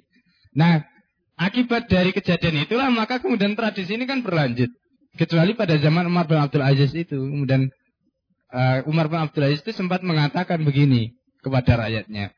Apakah aku perlu kembalikan bayatku kepada anda supaya anda bayat kembali supaya sah maksudnya? Kemudian raja mengatakan tidak perlu. Nah pernyataan tidak perlu itu menunjukkan bahwa mereka ridho Gitu. Tapi penguasa-penguasa sebelum Umar bin Abdul Aziz tidak melakukan hal itu. Gitu. Ini Isa. Terjadi kesalahan dalam penerapan PA. Kemudian kesalahan berikutnya juga terjadi ketika peralihan dari Umayyah ke Abbasiyah tadi yang saya sebutkan. Kasus Ma'arakatu Zab, perang Azab. Ya. Jadi di mana pada waktu itu terjadi perang uh, antara Abbas As-Safah ya dengan uh, Bani Umayyah ya di Azab Azab itu adalah nama satu tempat ya sampai kemudian di situ terjadi pembunuhan besar-besaran terhadap keturunan Bani Umayyah dan hanya satu yang lolos yaitu Abdurrahman Ad-Dakhil itu yang kemudian melarikan diri ke Andalusia itu. Itu. Abdurrahman Ad-Dakhil kemudian melarikan diri ke Andalusia, dia dapat simpatik di Andalusia dan kemudian dia di, dinobatkan di sana. Tetapi ingat, meskipun dia dulunya itu adalah keturunan dari Bani Umayyah, tetapi ketika dia melarikan diri ke Andalusia, di Andalusia dia menjadi sultan, tetapi dia disebut dengan Amirul Mukminin. Ingat, Amirul Mukmininnya hanya diberikan kepada Bani Abbas. Nah ini. Itu artinya ini yang dikatakan saya tadi juga bahwa masih ada wihdatul masyair pada waktu itu, meskipun ada kesalahan tatbik ya penerapan tadi, bahwa khilafah itu masih satu. Khalifah itu hanya satu, yang berhak untuk mendapatkan Amirul Mukminin hanya satu. Itu. Nah, baru kemudian uh, pada tahun it, uh, pada generasi keempat kalau tidak salah, itu baru uh, Andalus, Banu Umayyah di Andalusia itu baru mendapatkan gelar Amirul Muminin. Ya, Amirul Muminin. Itu. Jadi sebelumnya tidak. Ini juga akibat-akibat dari Isa tadi kesalahan-kesalahan dalam penerapan. Nah, Kesalahan-kesalahan inilah yang kemudian juga mengotori bagaimana hukum-hukum yang berkaitan dengan fikroh dan toriko tadi itu menjadi kabur. Gitu, menjadi kabur. Makanya kalau dikatakan pada poin kedua tidak jelasnya toriko dalam menerapkan fikroh, akibat dari kesalahan dalam menerapkan Islam, itu fakta-fakta itu saya kita temukan sejak zaman Umayyah tadi. Itu. Dengan kasus-kasus yang disebutkan itu. itu. Nah, Makanya kalau Anda baca di dalam analisis sejarah yang ditulis, baik itu di ensiklopedia ini maupun di tulisan-tulisan orientalis, itu kan yang muncul analisis-analisis seperti tadi. Jadi seakan-akan Islam itu tidak punya sistem pemerintahan, tidak punya toriko pengangkatan khalifah macam-macam itu. Gitu. Yang terjadi ya karena tadi ada isa'ah-isa'ah itu kesalahan-kesalahan di dalam tadi. Kemudian ketika jihad itu sudah mulai ditinggalkan, perlu kita catat pada zaman Abbasiyah itu memang mereka mendapatkan boleh dibilang uh, kemakmuran yang luar biasa itu dicapai umat Islam pada zaman Abbasiyah. Ya. Kalau tuh ada penaklukan itu jumlahnya tidak banyak. Ya. Jadi memang wilayah upaya untuk melakukan penaklukan termasuk terhadap Konstantinopel itu sudah dilakukan pada zaman Harun al-Rasyid tetapi gagal uh, Amuriah itu juga jatuh pada zaman Abbasiyah, yaitu di tangan Al-Mu'tasim. Ya, tetapi ya hanya hanya catatan yang kecil yang tidak terlalu besar jumlahnya dibanding dengan zaman sebelumnya. Malah kemudian setelah itu, setelah itu boleh dikatakan futuhat berhenti selama sekian abad. Itu futuhat berhenti. Ya, tidak lagi terjadi. Nah, mereka sibuk dengan tadi urusan-urusan ya polemik di dalam negeri akibat dari fitnah yang muncul karena pengaruh filsafat itu. Belum lagi pada zaman Abbasiyah itu seperti yang ceritakan Ibnu Khaldun itu mulai banyak wilayah-wilayah yang melepaskan diri karena asalnya mereka diberi otoritas yang penuh. Kalau istilahnya setaki itu karena mereka diberi uang dan diberi pasukan. Ya, kasus Muawiyah itu sudah menjadi catatan. Makanya kan Hizb menetapkan wilayah itu tidak boleh memegang uang secara otonom dan juga pasukan secara otonom. Uang itu harus centralized, pasukan itu harus centralized, gitu, tersentral.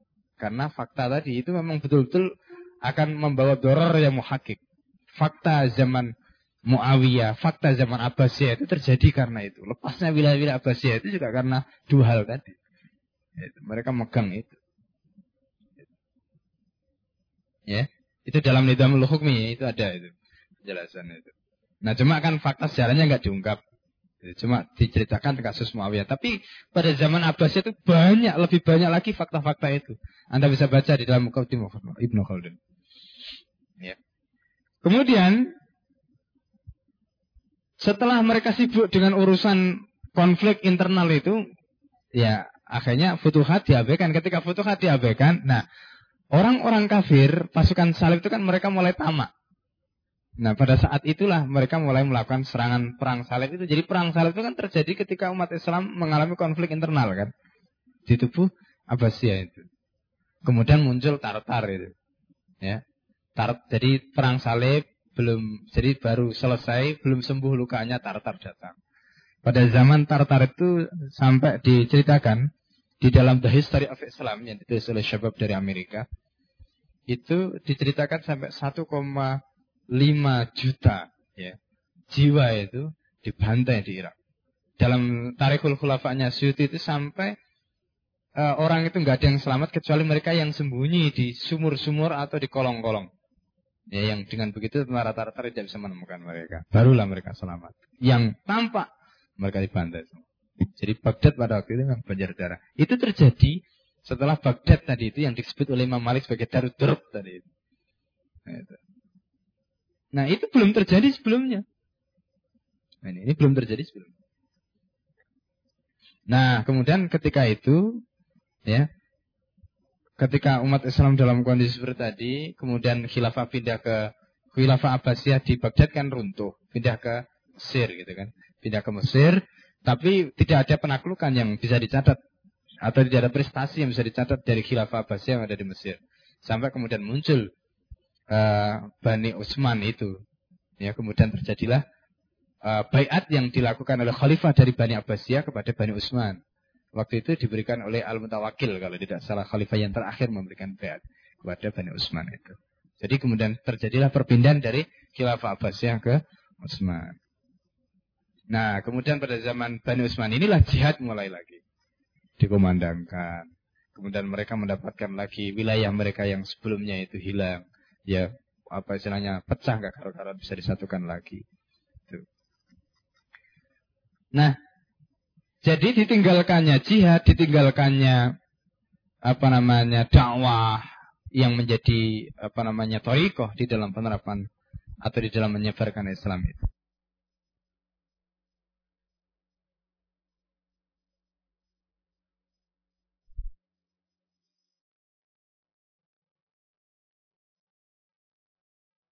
Ya, silakan minum dulu.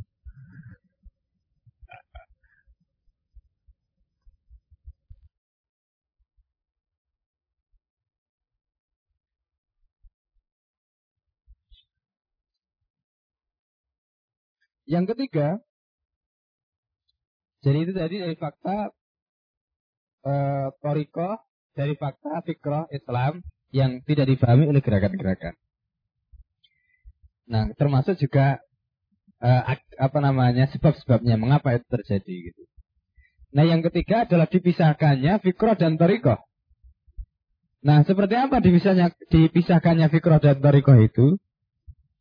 Dipisahnya, dipisahkannya fikrah toriko itu ditunjukkan di dalam mafahim itu. Misalnya, kalaulah orang Islam itu belajar fikih, maka fikih-fikih yang dikaji itu adalah fikih-fikih yang masuk dalam konotasi atau masuk dalam wilayah fikrah. Misalnya, ubudiyah, fikih-fikih misalnya muamalah, fikih munakahat gitu. Tapi fikih tentang jinayat, fikih tentang misalnya jihad itu tidak pernah mereka kaji. Ya, tidak pernah mereka kasih. Apalagi fikih tentang misalnya imamah. Enggak pernah mereka kasih. Nah, ini adalah bukti bahwa ketika Islam itu dikaji dari segi fikroh, maka torikohnya ini enggak mereka pelajari. Gitu. Nah, ini juga gambaran bagaimana hukum-hukum fikroh tadi itu dipisahkan dari hukum-hukum torikoh ketika mereka mengkaji Islam. Akibatnya yang ya sekali lagi sekalipun Islam itu adalah mabda, ada fikrohnya, ada tarikohnya, tetapi tidak ilan mabda itu belum. Ya deh.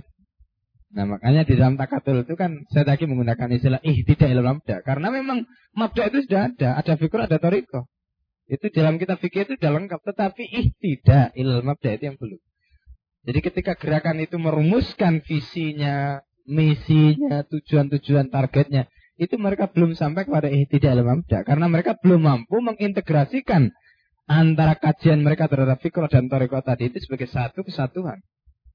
Gitu. Jadi kalau misalnya mereka kaji ini, maka bagaimana cara menerapkan harus begini, itu belum. Nah, itu. Kalau misalnya terjadi penyimpangan itu begini, itu belum. Belum sampai ke situ. Belum sampai ke situ. Nah ini berarti mereka belum ihtidah ilal mabda. Kemudian yang keempat, ditambah upaya kompromi antara Islam dengan realitas. Ini misalnya dengan kalau kita lihat kecenderungan yang baru. Ya, kalau dulu seperti yang tadi ada fatwa-fatwa ulama atau syekhul Islam. Kalau yang baru kita bisa melihat adanya misalnya uh, istilah seperti fikul muwazanat, ada fikul wakil, ya. Ini ada fikul muwazanat, ada fikul wakil. Jadi yang sebenarnya menjadi rujukan utama itu adalah fakta. Sedangkan nas atau dalil itu hanya dijadikan sebagai justifikasi, lebih tidak lebih dari itu.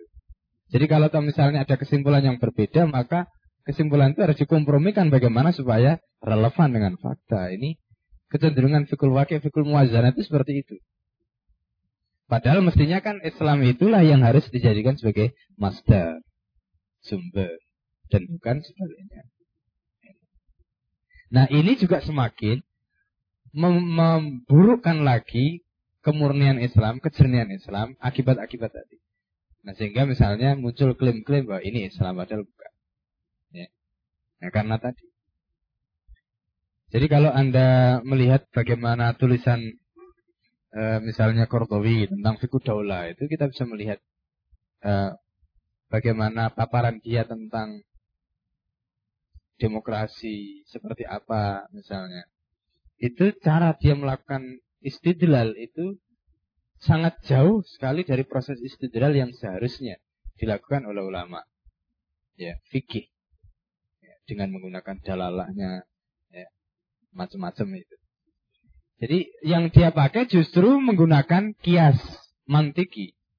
Jadi misalnya dicari persamaan. Jika ada demokrasi itu mengajarkan syuro.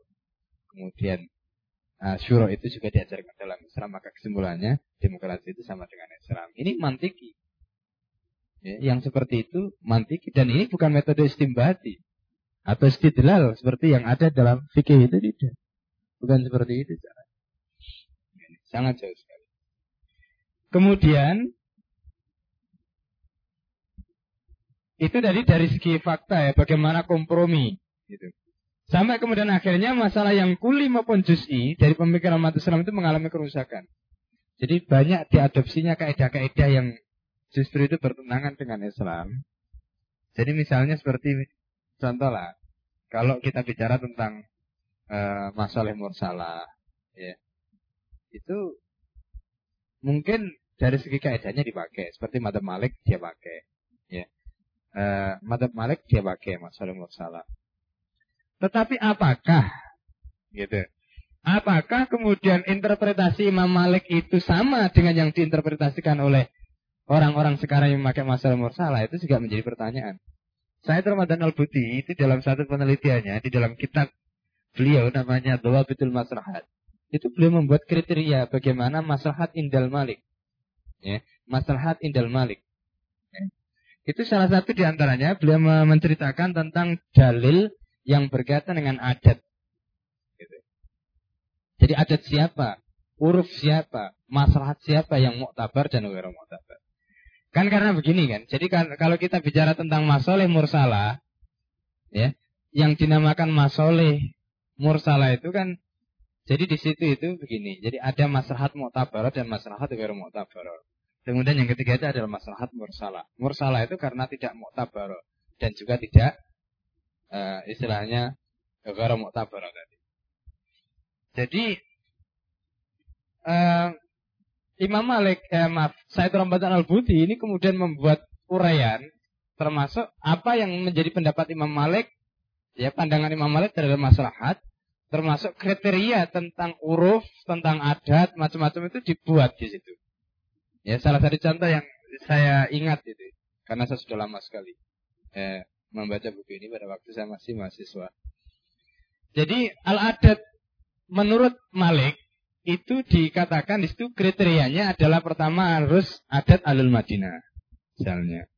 Karena Imam Malik karena hidup di Madinah. Yang kedua, adat alul Madinah itu harus tidak ada taruh dengan nas. Misalnya. Kalau ada adat alul Madinah yang taruh dengan nas, yang sore, maka adat itu tidak boleh. Nah contoh kayak gini. Nah ini berbeda dengan apa yang kemudian dikembangkan sekarang. Dengan misalnya prinsip al-adat muhakama yang dipakai oleh itu kalangan-kalangan uh, misalnya NU dan yang lain-lain ya termasuk yang banyak maka adalah Islam liberal ya. jadi maka al-adat muhakama jadi adat muhakama itu apa maksudnya kemudian bagaimana interpretasinya di apa namanya buku yang anda copy itu itu ada di situ penjelasan kaidah al-adat muhakama itu ya dari berbagai macam uh, pandangan ini faktor-faktor yang saya katakan tadi, yang disebutkan di sini sebagai persoalan yang juz'i maupun yang kuli itu sudah mengalami kerusakan. Sudah mengalami kerusakan. Termasuk misalnya kaidah-kaidah itu yang kenapa misalnya hizib itu mengangkat kaidah layung karuta gajirul ahkam ya kita di zaman wal makan jadi itu. Nah itu kan karena memang ada ada yang berpendapat bahwa perubahan hukum disebabkan karena berubahnya waktu dan tempat itu itu memang tidak diingkari. Ya. Artinya memang itu diterima, mereka terima sebagai satu kaidah. Ada ulama-ulama yang begitu dan mereka membangun asumsi itu dengan menggunakan uh, misalnya Umar bin Khattab. Jadi kasus potong tangan. Padahal sebenarnya kasus Umar bin Khattab dalam kasus potong tangan tadi kan bukan masalah taghirul ahkam bi taghirul zaman. Tapi lebih disebabkan karena penerapan takhid misalnya. Nah contoh-contoh kayak gitu. Nah ini gambaran-gambaran tentang bagaimana rusaknya ya sampai dalam masalah kuli dan juz'i itu sudah mengalami kerusakan yang begitu parah. Yang kelima ditambah berbagai halangan yang menghalangi Islam dengan kehidupan. Misalnya, Ya, contoh satu, belajar Islam dengan metode yang bertentangan dengan metode belajar dalam Islam. Jadi metode belajar dalam Islam mestinya itu pertama harus al-iman bima yatawassal ilail bahas. Mengimani apa yang dihasilkan oleh hasil proses pembelajaran kita. Yang kedua, metode belajar dalam Islam itu mengatakan ada ta'amuk fil fahmi, harus mendalam di dalam pemahamannya. Kemudian yang ketiga harus adirasa min ajli tadbik atau al-amal atau adirasa al-amaliyah. Jadi kajian dalam konteks praktek dan bukan sebagai teori atau satu pemikiran murni. Nah, itu metode belajar dalam Islam. Ya. Bagaimana dikatakan ada halangan tadi? Karena ketika kita belajar dengan Islam, Islam itu kemudian seakan-akan tidak applicable gitu, tidak bisa diterapkan karena fakta-fakta yang ada itu bertentangan. Contoh saya kemarin tuh waktu seminar hadis ya di Jogja itu, ya. Ada hal yang menarik, ada hal yang menarik itu, ini profesor doktor ya, ya ahli hadis itu, ahli hadis. Jadi dia cerita tentang hadis itu ada yang makmulun sahih makmulun bihi, ada yang sahih ghara makmul, ya. Terus ada yang tidak sahih ya jelas tidak apa. Nah, yang sahih wa makmul itu salah satu contohnya itu misalnya adalah hadis tentang man ahya arba maitatan sayyalahu. Jadi kalau ada orang yang menghidupkan tanah mati, maka tanah itu menjadi milik dia. Katanya si profesor ini, kalau hadis ini kita pakai, kita terapkan, bisa perang kita. Ya. Kenapa? Karena di Indonesia kalau itu diterapkan, setiap ada tanah mati dihidupkan ya. Nah padahal tanah itu kan miliknya orang lain. Nah, ini kan kacau kan kalau sudah seperti ini. Jadi seakan-akan hadis ini nggak bisa yang masuk dalam kriteria ulama makmul nanti. Padahal menurut ulama usul, ihmal dalil itu merupakan irtikabul kabair. Ya. Mengabaikan dalil untuk tidak dipakai, diterapkan, itu termasuk dosa besar. Ya, termasuk bagian dari perkara yang diharamkan di dalam nas, tidak boleh. Karena al-aslu fit dalil itu lil imal walal ihmal. Imal dalil ini awla min ihmali al-khatimah. Itu kaidah yang acceptable, bisa diterima, mutafak. Nah coba kalau seperti itu kan kacau ini.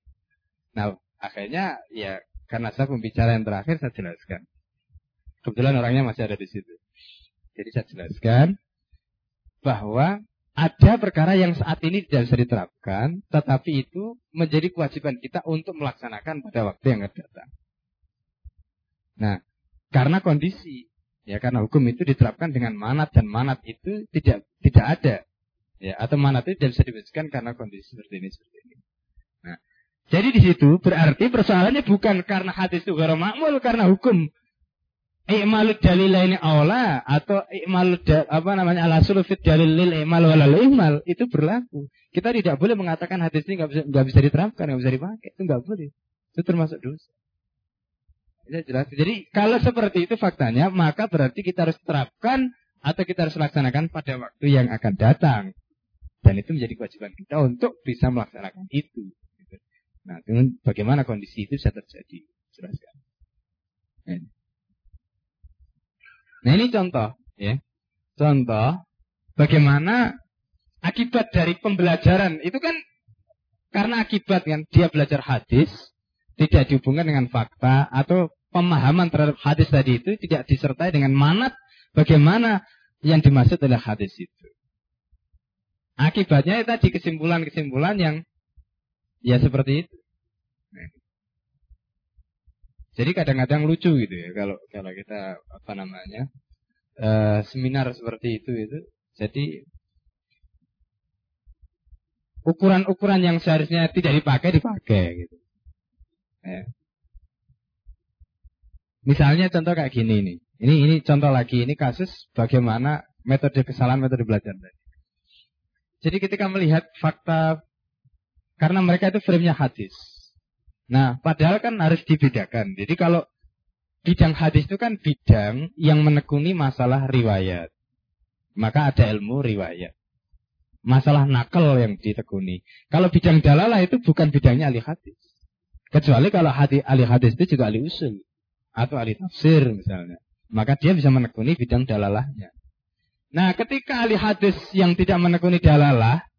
Dia bicara soal dalalah itu jadi kacau. Nah itu. Apalagi kemudian dia tidak punya perangkat ilmu yang menjelaskan bagaimana dalal itu harus ditafsirkan. Akhirnya misalnya ketika contoh membuat kesimpulan orang NU itu dikatakan karena mereka itu ahli bid'ah. Ya, atau suka mesohhkan hadis-hadis yang doif, jidan misalnya gitu. Atau memakai hadis-hadis yang doif karena untuk fadil amal misalnya. Ini contoh.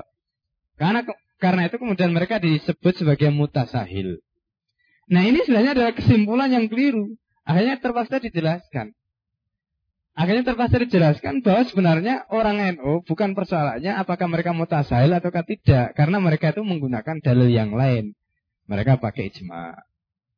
Memang di dalam hadis tidak ada saat saya jelaskan misalnya bagaimana uh, kasus adan dua itu. Itu kan tidak ada dalam hadisnya, tetapi ada dalam ijma misalnya. Nah, itu kalau menurut ahli hadis itu sudah dianggap bid'ah karena nggak ada hadisnya.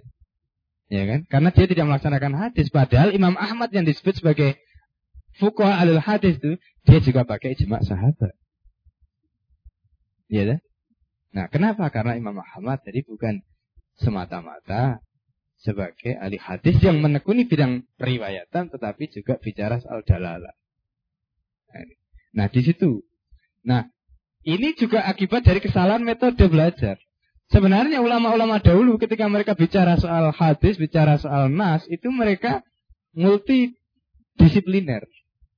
Sehingga ilmu mereka bisa menjadi aplikabel.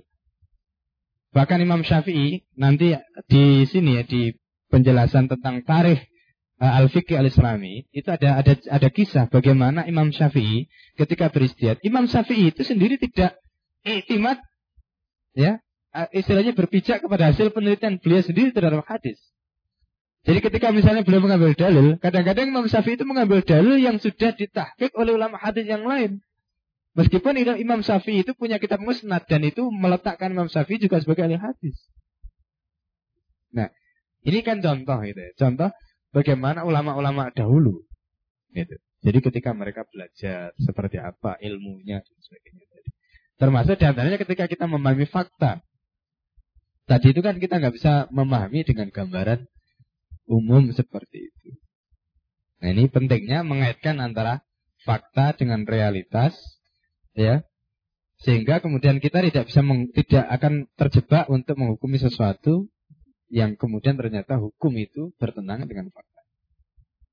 Nah ini metode belajar yang salah. Juga salah di dalam memahami hukum belajar. Termasuk kesalahan dalam hukum belajar itu kan karena menganggap bahwa hukum belajar itu fardu kifayah kan. Ini karena surat atau taubah itu. Ya. Laula apa itu?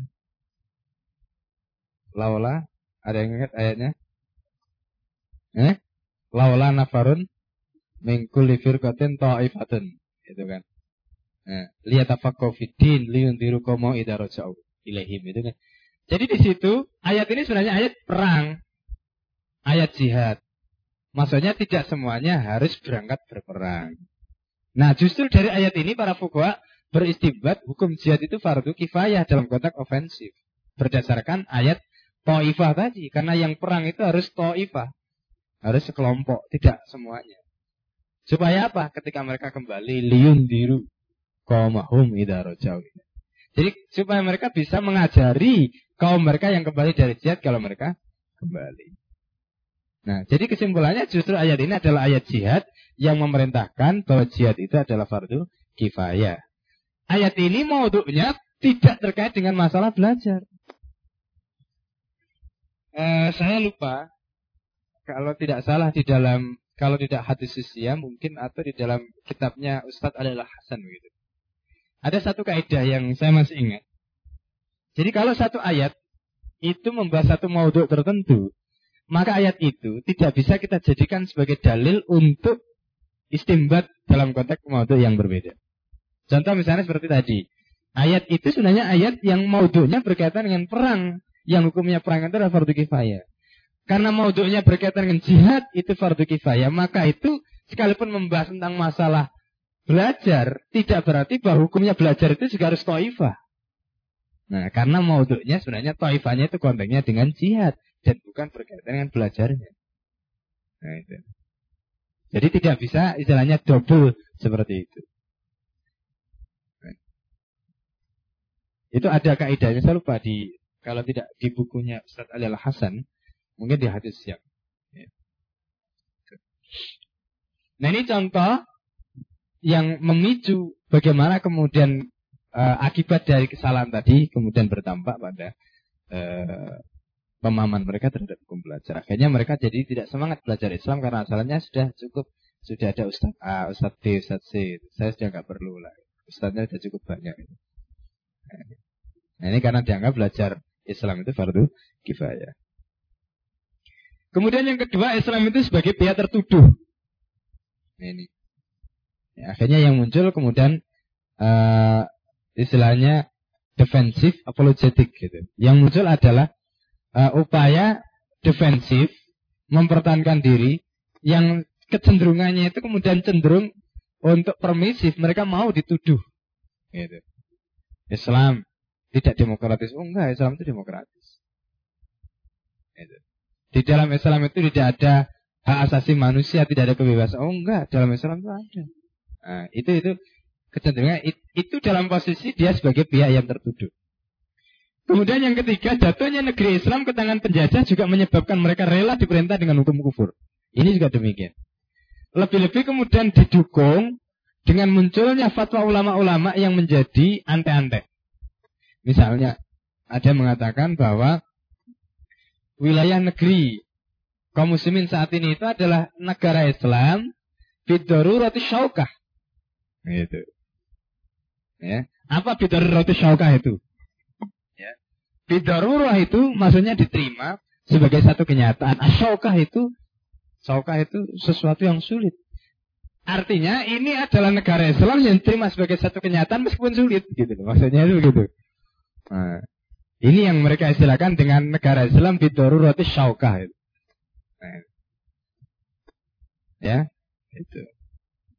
Nah, kalau ditanya dalilnya apa? Dalilnya apa? Bahwa ini adalah negara Islam roti syauka tadi.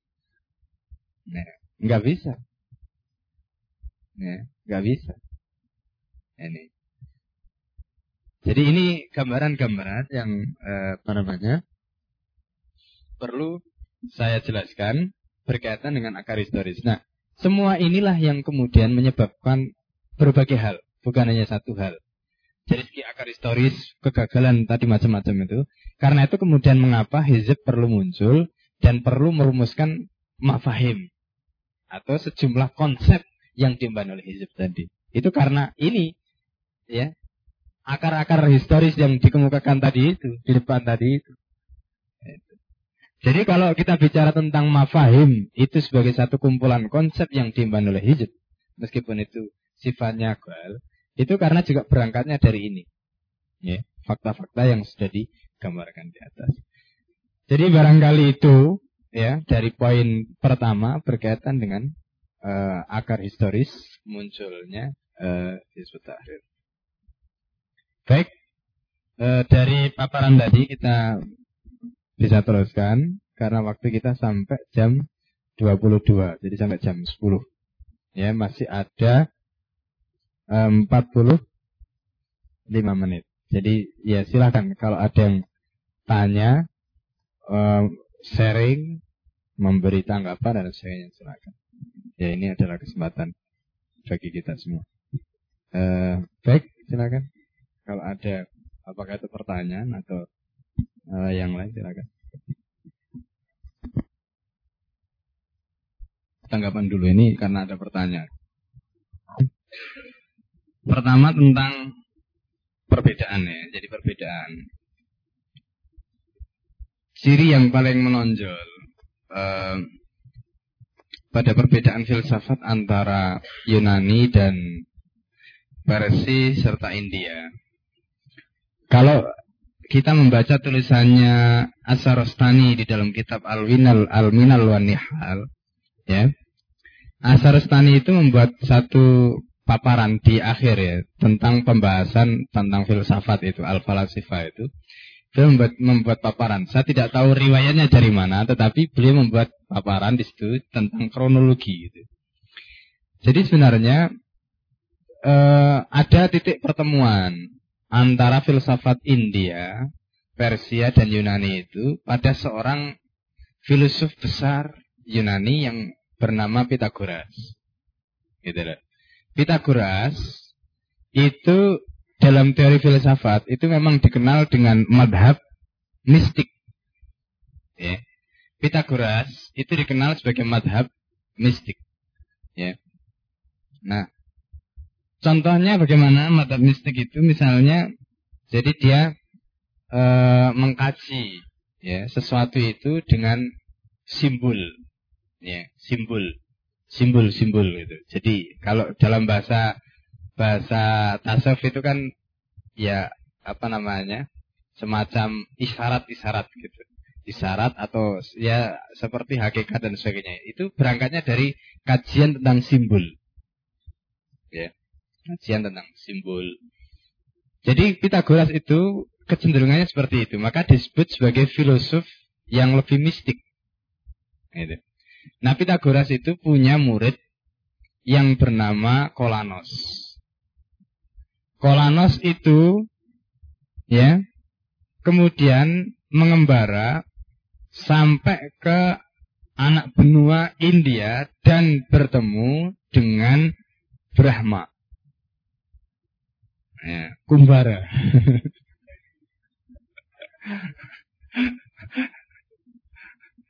nah, jadi Brahma yang kemudian menjadi pendiri aliran Hindu Brahmana itu, ya, jadi Brahma itu, itu adalah murid dari Kolanos. Gitu, murid dari Kolanos. Nah, Kolanos itu adalah muridnya Pitagoras. Nah, dia Kolanos itu menyebarkan ajarannya di Persia dan juga di India. Nah, secara umum persamaannya, jadi kalau filsafat Yunani itu mengambil rasionalitasnya, jadi ciri filsafat Yunani itu adalah rasional, maka kalau ciri filsafat Hindu yang dikembangkan ya dengan menggunakan pendekatan Pitagoras yang lain itu adalah cenderung mistik. Gitu. Mistis itu yang diambil. Ya. Makanya eh, kalau kita lihat kecenderungan ya, kecenderungan orang-orang tasawuf itu kan begitu. Ya, orang-orang tasawuf, orang-orang ya Hindu Buddha itu cenderung mistik. Ya. Percaya kepada hal yang gaib dan itu yang ditolak oleh secara umum ya filsafat Yunani karena dengan lahirnya filsafat Yunani itu mengakhiri apa yang mereka sebut dengan zaman mitologi, zaman mitos, zaman mistik. Gitu. Nah ini ini ini yang membedakan antara uh, filsafat Hindu dan filsafat Yunani secara garis besar, secara garis besar. Gitu. Nah kemudian filsafat Hindu itu kebanyakannya termasuk juga versi itu lebih cenderung karena faktor mistik tadi itu ke arah spiritual. Kerohanian itu kebanyakannya begitu. Sedangkan filsafat uh, Yunani itu cenderungnya bukan ke arah spiritual atau kerohanian. Nah, ini lebih kepada rasio, penekanan kepada rasio. Gitu. Jadi reason itu banyak ya yang menggunakan atau banyak yang istilahnya memakai itu orang-orang uh, Yunani ya dari filsafatnya yang lain tadi. Jadi itu ciri secara umum. Nah kalau ingin tahu perbedaan detail ya memang jelas itu berbeda, ya jelas berbeda. Nah kemudian apakah filsafat Hindu itu ada semacam rujukan-rujukan seperti misalnya kalau di dalam filsafat Yunani itu kan ada banyak aliran. Gitu kan ada banyak aliran. Contoh saja misalnya yang kemudian mempengaruhi ilmu kalam itu kan dalam konteks kodok kodar itu kan ada dua aliran besar itu. Madhab Pitagoras tadi itu yang kemudian disebut dengan apa namanya uh, Pitagorian ya itu Kemudian madhab stoicis yang kemudian disebut dengan uh, dalam bahasanya itu rawakyun itu. Uh, jadi maaf, bukan bukan Pitagoras ya. Jadi Epikurian bukan bukan Pitagoras. Epikurian itu berbeda. Epikurian itu dalam bahasa Arabnya disebut dengan uh, Abokorion, Abokorion. Itu yang paling besar ya, yang kemudian mempengaruhi maksudnya dari segi pandangan uh, dua kutub yang sangat bertolak belakang. Ada yang satu itu fatalism, yang satu adalah uh, free will itu. Itu dalam konteks amal itu yang dua pendapat itu yang paling dominan. Nah, kalau Pitagoras yang lain-lain itu ya mereka punya aliran. Pitagorian itu satu aliran sendiri sama dengan misalnya Aristotle ada Aristotelian, kemudian Plato juga ada Platon, Platonian, Platonism, Neoplatonism dan sebagainya. Jadi setiap boleh dibilang setiap tokoh itu mereka membangun madhabnya sendiri. Ya. Nah, secara umum filsafat Yunani itu memang zaman yang memisahkan antara zaman sebelum Aristoteles dan setelahnya itu adalah mantik. Jadi setelah zamannya Aristoteles itu memang mantik itu ya dengan kitabnya Aristoteles De Enigma itu memang menjadi kitab monumental yang banyak membahas tentang reason. Di kitab itulah banyak dibahas, termasuk di antaranya tentang akal, klasifikasi akal, kriteria akal, ada akal ini itu macam-macam itu, yang kemudian dinukil oleh Al-Kindi di dalam Risalah Fil Okul. Nah, di sini nih, maka Aristoteles merumuskan apa yang kemudian disebut dengan mantik itu. Nah, yang dari situ Aristoteles mengkritik guru-guru dia termasuk uh, Plato dan juga Socrates. Gitu. Jadi kritik semua yang karena dianggap mereka tidak bisa membedakan antara hakoek dan mukhibat. Jadi antara realitas yang nyata dengan eh, yang goib. Padahal sebenarnya ketika Aristoteles mengkritik begitu, dia tetap juga melakukan kesalahan yang sama dalam kajian-kajian dia. Ini secara umum, ya, secara umum. Dan kemudian yang datang setelah Aristoteles itu tidak jauh Eh, mem, tidak jauh istilahnya dia membawa perubahan-perubahan besar atau penemuan-penemuan besar seperti yang dilakukan oleh uh, generasinya Socrates, Plato dan Aristoteles. Nah, nama besarnya itu. Nah, Cuma aliran Aristoteles ini bukan orang baru karena di dalam pemikiran Aristoteles itu terkandung tadi madhab seperti Zeno yang terkenal dengan stoicisnya itu, ya, yang ada teori ruang kosong macam-macam itu, ruang hampa macam-macam itu. Kemudian uh, yang kedua tadi itu madhab uh, Epikurian itu, ya, yang uh, apa namanya mengatakan uh, free will dan sebagainya tadi. Dan itulah yang kemudian dikaji karena kitabnya Aristoteles itu sudah diterjemahkan dan terjemahan kitab Aristoteles itu dilakukan eh, pada zaman uh, Abbasiyah itu yang kemudian masuk di uh, pada waktu itu salah satu kitabnya itu ditemukan di Irak ya di kalau tidak salah itu di Aleppo gitu ya, itu ditemukan kitabnya Aristoteles dan di sanalah tampaknya pemikiran-pemikiran itu dikaji nah ini memang apa namanya uh, gambaran dari pemikiran Aristoteles dia bukan orang yang baru tetapi mewakili atau di dalam buku-bukunya itu banyak tercermin aliran-aliran sebelumnya. Nah, sedangkan filsafat Hindu itu tidak ada rujukan seperti dalam filsafat Yunani. Ya, dengan kitab-kitabnya seperti Aristoteles macam-macam tadi. Yang ada di dalam filsafat Hindu itu adalah ajaran filsafat yang sudah diintegrasikan dalam kitab suci karena tokoh filsufnya itu juga merupakan tokoh yang mendirikan agama Hindu yaitu Brahma itu. itu. Makanya ajaran-ajaran filsafatnya masuk. Di samping karena kecenderungan spiritualnya tadi, kerohaniannya itu. Itu. Ya. Makanya kalau Anda lihat ya film-film India, itu kalau ada acara-acara tertentu mereka membaca syair-syair, sebenarnya itu bagian dari ajaran filsafat mereka. Ya, dalam syair macam-macam. Nah, sedangkan filsafat Persia, filsafat Persia yang banyak ya. E, karena Persia itu agama yang paling tua di Persia itu adalah agama Zoroaster, ya, Majusi dan sebagainya. Nah, filsafat mereka itu juga banyak dipengaruhi dengan ya tadi ya, kekuatan istilahnya ada kalau ada istilah manawiyah ada mazdak jadi ada kepercayaan yang percaya kepada uh, istilahnya itu uh, Tuhan gelap dan Tuhan terang gitu. Nah, itu. Tuhan gelap dan Tuhan terang gitu. Itu itu dalam aliran filsafat mereka. Nah, jadi kalau ada simbol-simbol kebaikan itu diidentikan dengan terang, simbol-simbol keburukan itu diidentikan dengan kegelapan gitu.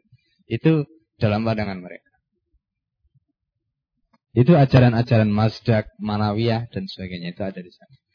Nah, cuma filsafat Persi itu buku-bukunya sudah banyak dibuang pada zaman Sayyidina Umar. Ketika Sayyidina Umar melakukan penaklukan, ketika mengirim Sa'ad bin Abi Waqqas ke sana, Sa'ad bin Abi Waqqas itu pernah mengirim surat pada Umar bin Khattab untuk menter, me, me, mengalihbahasakan ya filsafat-filsafat Persia itu dalam bahasa Arab dengan harapan bisa dimanfaatkan. Kata Sayyidina Umar, kiha al ilal bahar. Itu. Campakkan buku-buku itu ke lautan. Jadi kalau Allah memberikan e, manfaat pada kita cukup dengan Al-Quran dan Sunnah. Akhirnya buku-buku filsafat yang mereka ada di Persia itu dibuang. Dan itu yang menjadi apa namanya alasan atau sebab kenapa filsafat Persia itu buku-bukunya padahal dulu Persia dan Yunani itu dikatakan sebagai pasar ilmu. Dalam Muqaddimah Ibnu Khaldun dikatakan begitu, pasar ilmu. Tetapi buku-bukunya nggak sampai. Ya karena tadi banyak dibuangi.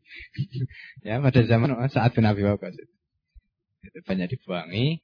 Nah, tetapi dari segi ajarannya filsafat itu karena cirinya tadi adalah mistik dan kerohanian itu masih melekat pada agama-agama Mazdak.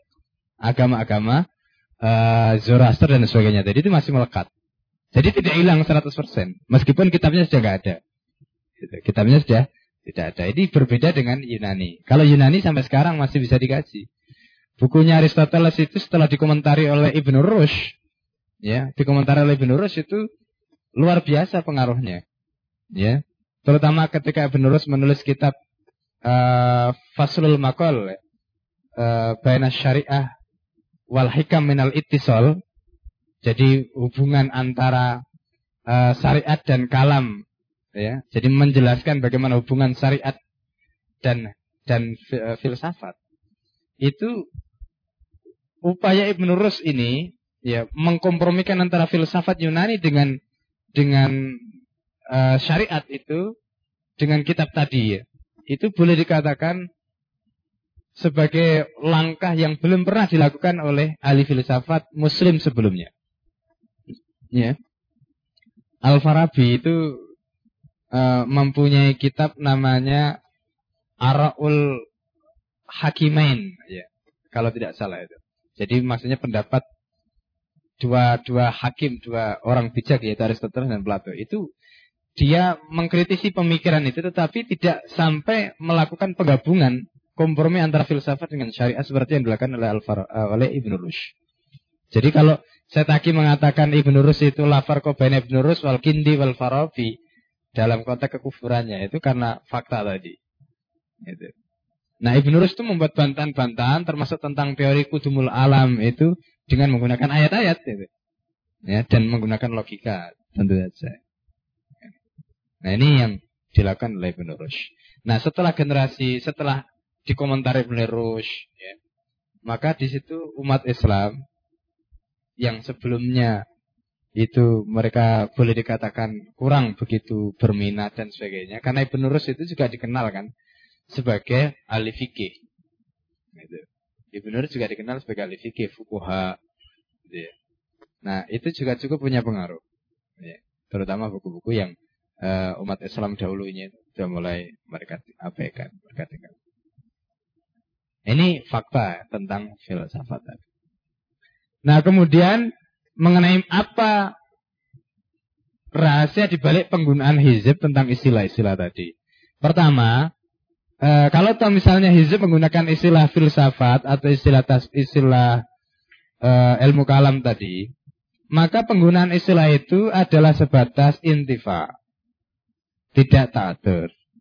Dan istilah penggunaan istilah dalam konteks intifa itu dengan tujuan untuk litajmilil kalimah, untuk istilahnya untuk mempercantik bahasa, itu boleh, tidak ada masalah. Asalkan konotasinya itu ya, kalau kata atau istilah tadi itu tidak mempunyai konotasi yang bertentangan dengan madrul yang dinyatakan oleh syarat.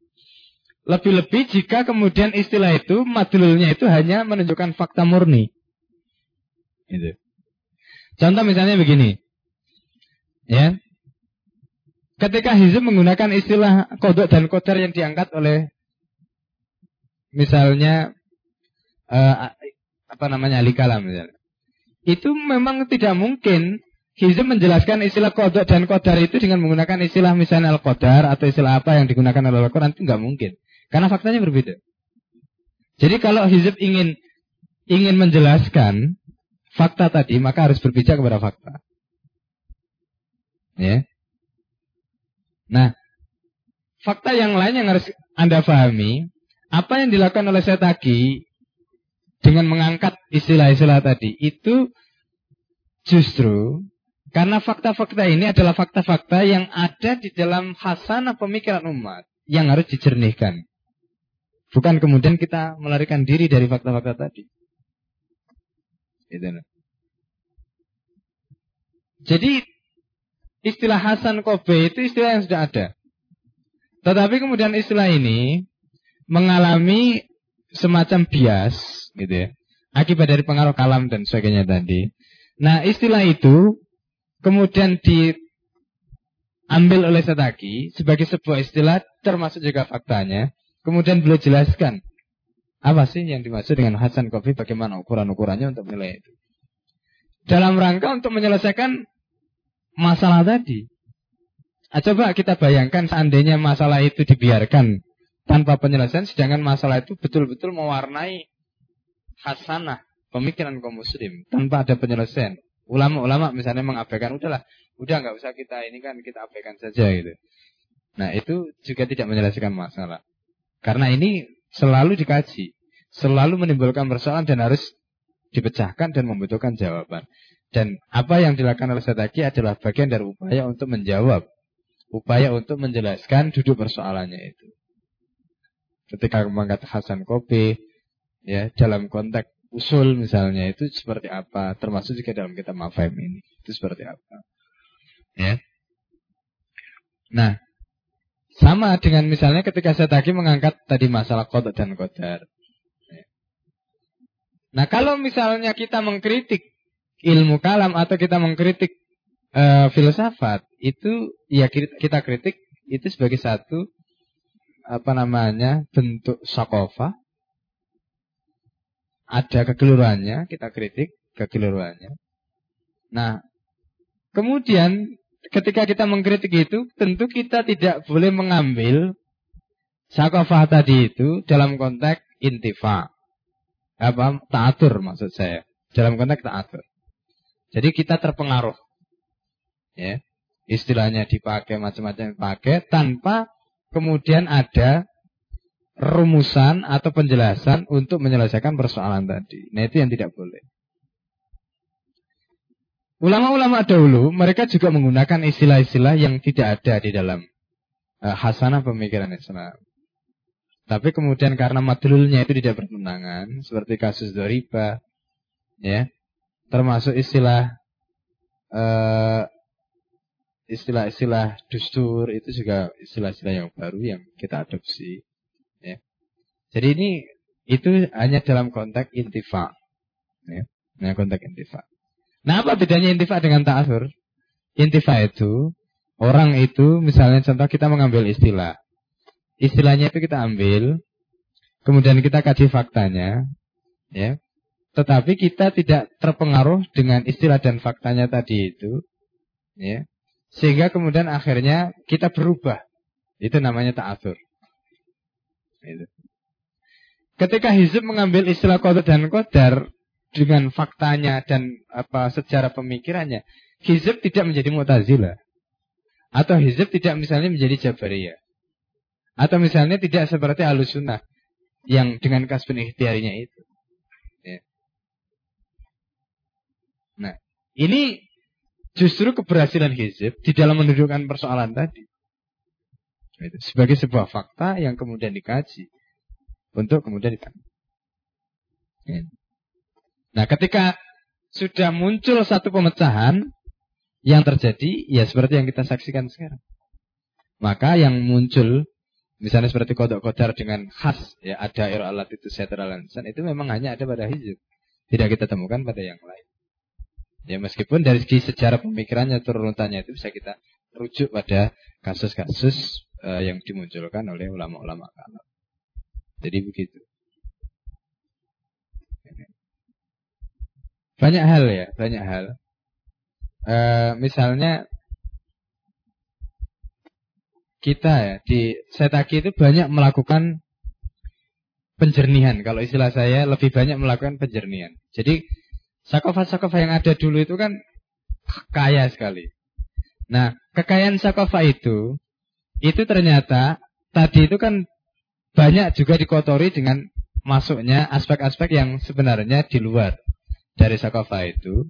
Yang justru akan menjadikan sakofa tadi itu mungkin menjadi tidak jernih lagi atau mandul seperti kasus sulfige tadi. Maka saya tadi merumuskan ya hal yang baru. Saya tadi itu menulis usul fikih juga begitu.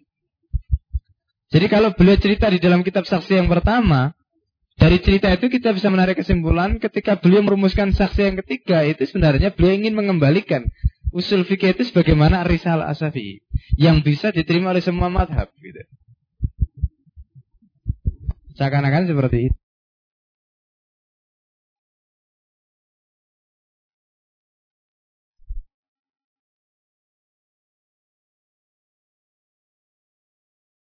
Pikirnya sederhana kan begini, ah kita nggak usah lah bikin usul fikih sendiri gitu kan udah ada usul fikih gitu. Ngapain? Nah saya tadi tidak berpikir demikian. Saya tadi merumuskan usul fikih itu justru ingin mengembalikan bagaimana usul fikih itu benar-benar menjadi metode berpikir yang produktif sebagaimana usul fikih sebelum masuknya filsafat atau ilmu kalam di dalam usul fikih usul fikih dulu al-um itu ditulis dan berhasil mengantarkan al-um itu sebagai satu kaidah alati tawassalu bialis timbatil ahkam itu betul-betul berhasil. Nah setelah masuknya ilmu kalam di dalam usul fikih itu ternyata menjadi mandul. Nah ini yang kemudian saya tagih datang dibersihkan usul fikih dari aspek-aspek itu. Kalau beliau membahas masalah Hasan, Khobi dan sebagainya dalam usul fikih bukan sebagai pembahasan kalam, bukan sebagai pembahasan filsafat, tetapi sebagai sebuah tarjih yang dihasilkan oleh beliau tanpa harus me, me, apa namanya menyatakan bahwa ini pendapat Mu'tazilah, ini pendapat Jabari, ini pendapat enggak, enggak perlu begitu. Ya, sehingga akhirnya yang lahir tadi adalah kaidah. Gitu. Itu Anda bisa bandingkan misalnya kalau Anda membaca kitabnya Al-Amidi. Alaikam Fusul Agam. Misal meskipun Al-Amidi itu membuat tarjih, tetapi tidak urung kita itu juga sibuk gitu ya dengan berbagai macam apa namanya pengembaraan intelektual yang sedemikian panjang dari kilawakol tadi itu akibatnya ketika sudah sampai kepada tarjih itu kita juga sudah pusing gitu. ya sudah sampai tarjihnya itu sudah pusing gitu. jadi ini ini satu hal yang saya ingin apa namanya garis bawahi di situ jadi tugas yang diemban oleh Hizb dalam hal ini Setaki dan Anabani itu luar biasa. Ya. Beliau mampu ya, merumuskan, mampu melakukan penjernihan terhadap perkara yang belum dilakukan oleh ulama-ulama sebelumnya. Dan inilah tugas intelektual yang beliau emban. Ya. Dan saat ini kita emban bersama-sama dengan itu. Itu. Jadi itu persoalannya. Bukan karena kita mengambil apa namanya filsafat atau bukan karena itu enggak. Bukan. Dan kalau misalnya itu diambil itu sebagai satu fakta. Ya, sebagai satu fakta. Jelas ya? Ada lagi? Silakan.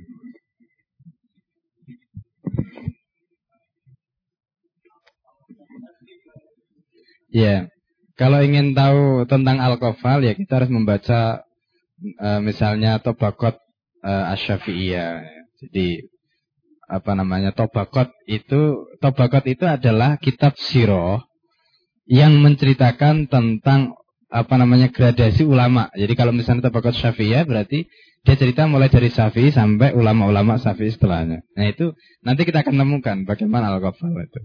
Ya.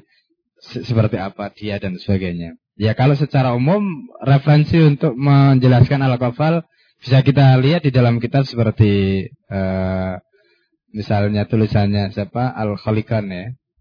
Uh, Wafiatul Ayan. Model-model begitu kita bisa menemukan. Nah Al Fihri seperti yang saya sebutkan tadi dia tidak banyak menyinggung tentang itu kapasitasnya seperti apa.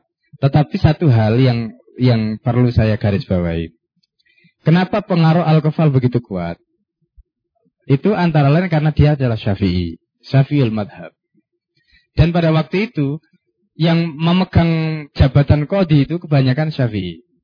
Termasuk yang yang jabatan-jabatan strategis seperti kodi kudut, kepala kodi itu kebanyakan adalah syafi'i. Nama-nama besar kodi kudut yang perlu saya sebut ya. Misalnya seperti contoh ya, sebagai contoh Al-Mawardi. Abu Bakar Al-Bakilani. Itu syafi'i. Ya. Kemudian yang dari Mu'tazilah tapi juga madhabnya Syafi'i itu adalah Abdul Jabbar. Itu juga kode kudut. Ya. Dia akidahnya akidah Mu'tazilah tetapi fikihnya Syafi'i. Nah, ini. Itu jarang ya, jarang tapi terjadi seperti itu. Jadi kebanyakan yang memegang jabatan-jabatan kode kudut pada waktu itu kebanyakan adalah Syafi'i. Kebanyakan. Jadi mungkin karena faktor Syafi'i itulah ya karena faktor safi itulah, maka pengaruh apa fatwa itu menjadi kuat sekali. Ya, kalau dilihat dari segi kapasitas beliau, beliau ya dari segi kemampuannya beliau ulama besar. Tapi apakah dia uh, sudah sampai pada level istiad eh, mustahid ataukah tidak? Wallah alam. Karena saya belum belum bisa uh, menyimpulkan demikian karena belum ada kitab al-kafal yang pernah saya kaji. Yeah. Kalau misalnya Anda bertanya kepada saya tentang Al-Muzni, mungkin saya bisa menjawab. Ya, karena saya ada bukunya Al-Muzni dan dari situ kita bisa mengkaji, bisa bisa menilai siapa Al-Muzni. Tetapi untuk menilai misalnya Al-Kafal apakah dia mempunyai level mustahid atau tidak, nah itu memang agak sulit. Ya. Lebih-lebih kalau kita tidak mempunyai uh, kitab-kitab tulisan Al-Kafal misalnya. Nah karena memang dia hidup seperti yang saya sebutkan tadi di abad keempat. Kitab-kitab dia juga jarang yang sampai kepada kita. Beda misalnya kalau kita mengatakan asyaukani itu mujtahid mutlak misalnya. Kan Hizib pernah mengatakan demikian ya dalam satu nasr itu. Asyaukani itu mujtahid mutlak. Itu karena kita bisa melihat karya-karya asyaukani kita bisa kita bisa kaji, kita bisa teliti. Nah, tentang al-kafar ini agak sulit. Tapi yang jelas dia ulama besar, makanya saya kesimpulannya kenapa pengaruhnya begitu kuat? Saya melihat itu karena faktor syafi'inya. Ya, karena dia madhabnya Syafi'i dan waktu itu Syafi'i, madhab Syafi'i ini banyak dianut ya. Kalau kau kudutnya itu Syafi'i, ya, kebanyakan khalifah-khalifahnya, ya, umumnya itu mereka adalah penganut Syafi'i. Ya, jadi begitu, kebanyakan. Jadi saya melihat karena faktor itu tentang masalah kemungkinan masalah yang lain itu wallahu alam. Ya wallahu alam. Silakan.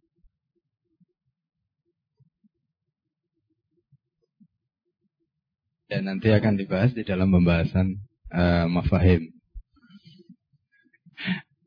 Jadi ya ini pertanyaan lebih lanjut ya, pertanyaan lebih lanjut uh, tentang lebih banyak mengarah kepada masalah istihad ya, uh, taklid termasuk madhab nabani dan lain-lain yang nanti perlu ditanggapi. Tapi Uh, nanti insya Allah kita akan singgung uh, di dalam pembahasan berikutnya ya, tentang uh, pembahasan istihad dan taklid. Nanti di sini di akhir itu ada penjelasan itu. Ya termasuk misalnya bagaimana usul fikih uh, sedakidin dan sebagainya tadi. Ya. Jadi saya tidak memberikan apa namanya komentar, ya, karena ini pertanyaan lebih lanjut dan uh, supaya kita tidak istilahnya meloncat-loncat ya. Meloncat-loncat dari materi nanti insya Allah kita akan bahas satu persatu dalam materi berikutnya ya. Uh, ada lagi? Masih ada waktu? Ya silakan. Satu hal yang membedakan antara hizib dengan yang lain itu kan kebanyakan gerakan-gerakan lain meskipun mereka belum menyerah tapi bubar duluan ya bubar duluan. Khil, uh, khilafah movement bubar. Masumi bubar. Ya. Kemudian kita bisa melihat uh, banyaklah ya. Ya nggak perlu disebutkan satu persatu. Itu kasusnya begitu. Nah, kemudian kalau misalnya dikatakan kita kok lama belum berhasil atau apakah ini tidak mengindikasikan bahwa kita juga gagal, maka kita selalu mengatakan bahwa kita uh, tidak gagal. Tetapi kita ini sedang berikhtiar. Ya, terus berusaha. Ya. Nah, sampai kapan ya? Sampai berhasil. Nah, kapan ukurannya berhasil? Ya, kalau tujuannya itu sudah terwujud. Yaitu istinaful khayatil islamiyah. Ya. Istinaful khayal islamiyah. Itu kan tujuan kita. Ingat, tujuan hizib itu bukan khilafah. Karena khilafah itu hanya toriko. Jadi kalau misalnya hizib sudah berhasil, katakanlah misalnya membeat seorang khalifah, apakah itu hizib ataukah kelompok lain. Tetapi kalau istinatnya itu belum terwujud, itu juga sebenarnya belum berhasil. Karena ukuran berhasil itu kan kalau tujuannya itu tercapai. Nah tujuan adanya khilafah itu kan istinaf. Bagaimana Islam itu, kehidupan Islam itu kemudian dimulai kembali. Dan untuk memulainya itu memang tidak mungkin kecuali dengan adanya khilafah. Karena khilafah itu merupakan haris Ya adinu usun wa sultan kharisun itu. Jadi ukurannya apa? Ya sampai tujuan istinaf tadi berhasil diwujudkan. Nah, sekarang kriterianya istinaf itu apa? Jika syarat Islam itu diterapkan secara kafah. Secara totalitas. Ya. Dan kapan itu? Ya kalau khilafah berdiri. Ya. Dan menerapkan itu. Kalau khilafah berdiri tidak menerapkan itu juga belum berhasil. Makanya Hizib sendiri tidak akan bubar ketika khilafah berdiri. Gitu. Hizib sendiri tidak akan bubar ketika khilafah berdiri. Kenapa? Karena Hizib harus menjaga apa yang menjadi tujuan dia. Yaitu istinaf hayatil Islamiyah tadi. Nah sekarang ini Hizib berusaha untuk mewujudkan apa menjadi tujuan. Nah kalau khilafah sudah berdiri dan sudah melaksanakan sistem Islam, maka Hizib harus menjaga apa yang telah dia upayakan tadi. Ya. Sehingga kalau kita bicara soal di mana alat tatbikil Islam maka hizib adalah bagian dari domin yang akan ikut menjamin bagaimana tatbik syariat Islam itu tetap bisa dilaksanakan. Ini. Jadi itu yang harus kita ingat. Di dalam kitab mafa, uh, di dalam kitab Nizamul Hukmi yang lama itu ada penjelasan tentang di mana tatbik syariah atau di mana tatbikil ahkam. Itu di antaranya adalah ini dengan adanya partai. Ya. dengan adanya partai politik. Jadi ketika partai politik itu tidak ada pada saat khilafah itu ada, maka yang terjadi adalah seperti yang dialami pada zaman Utsman bin Affan. Salah satu analisis saya tadi dalam Nidamul Hukmi yang lama itu adalah yang terjadi pada zaman Utsman bin Affan. Ketika zaman Utsman bin Affan itu memberikan peluang kepada para sahabat untuk hijrah eh, untuk apa namanya berpindah dari Madinah ke wilayah-wilayah baru. Itu yang menyebabkan kemudian uh, Rasul yang ada pada zaman Rasul itu, ya, yaitu sahabat-sahabat senior itu menjadi tidak solid. Gitu. Jadi ketika misalnya mereka di Syam, mereka bikin madrasah uh, Syam, gitu. mereka di Kufah bikin madrasah Kufah, terus Nah, kemudian mereka bikin madhab-madhab sendiri dan itu sekaligus juga ada syabiah, ada masa yang mereka bangun. Nah, ini yang diakui dan pada zaman Sayyidina Umar itu tidak terjadi. Sayyidina Umar sudah memprediksi itu. Karena sahabat itu mempunyai kedudukan yang luar biasa. Karena itu Sayyidina Umar pada waktu itu memilih agar Hizbar Rasul itu tetap utuh, maka mereka tidak boleh meninggalkan Madinah, tetapi kalau di luar wilayah Madinah itu membutuhkan, mereka dikirim orang jadi mereka apa nama Umar meminta agar mereka mengirim orang suruh datang ke Madinah. Itu yang dilakukan oleh Umar, tetapi tidak oleh Utsman bin Affan. Nah, ini yang antara lain di uh, apa namanya? analisis setaki salah satu faktor mengapa pada zaman Utsman bin Affan itu begitu rentan dari antara lain karena kontrol dari Hizbun itu tidak berjalan sebagaimana yang terjadi pada zaman Utsman dan Abu Bakar. Nah, itu. Nah ini fungsi partai politik. Ini fungsi partai politik. Dan ini juga termasuk bagian dari di mana? Bagian dari jaminan. Agar syariat Islam itu tetap bisa diterapkan. Oleh karena itu tujuan hizib sekali lagi bukan khilafah. Ya, tapi khilafah itu adalah tori, torikoh. Tujuan hizib adalah istinaf hayatil Islam. Itu tujuan hizib. Jadi begitu khilafah berdiri, entah itu melalui hizib atau melalui siapa, Nah, yang lebih penting dari itu adalah bagaimana dipastikan istinaf itu memang benar-benar really secara nyata itu berhasil diwujudkan. Nah ini, jadi itulah sebenarnya yang menjadi ukuran. Nah tentang mengapa begitu lama itu ada banyak hal. Tetapi yang jelas ini maaf ilmillah. Apa yang ada dalam ilmu Allah. Ya, yang tidak bisa kita ajukan dan tidak bisa kita mundurkan. Gitu. Nah ini yang harus kita pahami. Nah karena itu yang lebih penting sebenarnya adalah i'malu fasayarallah amalakum. Itu yang lebih penting. Sudah, sekarang lakukan apa yang menjadi kewajiban Anda. Allah akan melihat apa yang Anda lakukan. Itu. Jadi masalah hasil itu bukan urusan kita. Apakah kemudian kita berhasil hari ini, besok atau yang akan datang, ya itu adalah perkara yang lain. Jadi itu. Ya. Tetapi dikaji dari segi fikroh, toriko, dan sebagainya tadi, hizib, insya Allah, dari segi itu, uh, telah membuktikan bahwa hizib itu bisa hidup bertahan sampai sekarang di tengah guncangan, terpaan, dan bahkan juga upaya-upaya untuk menghancurkan hizib tadi itu juga karena hizib mempunyai sirru hayat. Mempunyai rahasia hidup. Yaitu fikroh toriko tadi. Andai hizib tidak punya itu. Mungkin hizib sudah hancur. Ada satu ungkapan yang yang menarik. ya Ketika ada orang Palestina yang datang ke apa namanya dompet duafa, ya, dia ditanya, ya, dia ditanya, min aina anta Palestina. Ya, saya dari Palestina. Kemudian uh, ketika ditanya dengan Anda termasuk kelompok apa? Jadi dia menjawab dari Hamas. Itu. Kemudian ditanya lagi, apakah Anda kenal dengan Hizbut Tahrir? Dia mengatakan kenal, sangat kenal sekali. Hizbut Tahrir kata dia adalah merupakan kelompok satu-satunya yang paling soheh di dunia. Itu orang Hamas yang bilang. Ya.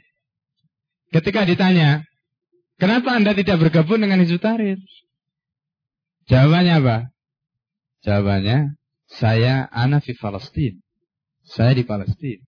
Dan di Palestina perjuangan kami mengharuskan kami untuk seperti ini. Andai kata saya di Indonesia, andai kata saya bukan di Palestina, saya akan bersama. Itu. Kemudian dia tanya lagi sama dia. Ya, tanya lagi, bagaimana dengan ikhwan? Ya. ya, kemudian jawabnya, ikhwan mempunyai banyak wajah. Ya. Jadi ikhwan mempunyai banyak wajah. Di yang paling yang paling baik kata dia, yang paling mukhlis itu di Mesir. Kalau di Yordan kata dia ceritanya wah jadi sampai dia apa namanya terlibat dalam banyak perkara-perkara macam. Tapi yang paling bagus di Mesir kata dia. Tapi begitulah. Nah ini contoh, ya. Jadi penilaian itu artinya hizab bisa seperti itu, ya. Dan dalam kondisi seperti tadi tetap bisa bertahan seperti itu, itu karena hizab mempunyai nyawa, mempunyai roh. Yaitu fikrah dan tarekat tadi. Itu yang tidak ada pada yang lain. Itu. Sehingga orang lain pun bisa mengatakan hizab adalah kelompok satu-satunya yang sahih itu karena dia sendiri yang menyaksikan. Kemudian dia cerita bagaimana hizab di Palestina. Jadi dia bilang, dari hizab itu istilahnya itu dekat di hati rakyat, ya, tapi dibenci oleh penguasa. Itu karena omong karena ini karena statement-statementnya itu. itu. Tapi luar biasa sambutan rakyat. Dan ini yang artinya fakta itu bukan hanya dia saja yang cerita, ada orang lain yang baru saja dari Israel itu, ya dari dia juga sempat ke Palestina, itu dia bisa menyaksikan bagaimana royah liwa itu terpampang di mana-mana. Ya, yang juga membuktikan kayak pengaruh ya hizib yang luar biasa di kawasan. Jadi ini ya. Jadi karena tadi karena punya nyawa dan nyawa itu adalah fikroh dan toriko. Nah persoalan sampai sekarang belum berhasil itu bukan soal fikroh dan torikohnya. Tetapi ini sekali lagi masalah di luar ya kita. Ya, di luar kita. Jadi begitu ya.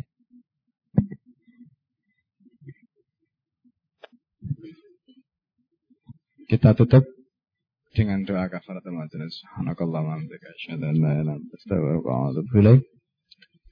Assalamualaikum warahmatullahi wabarakatuh.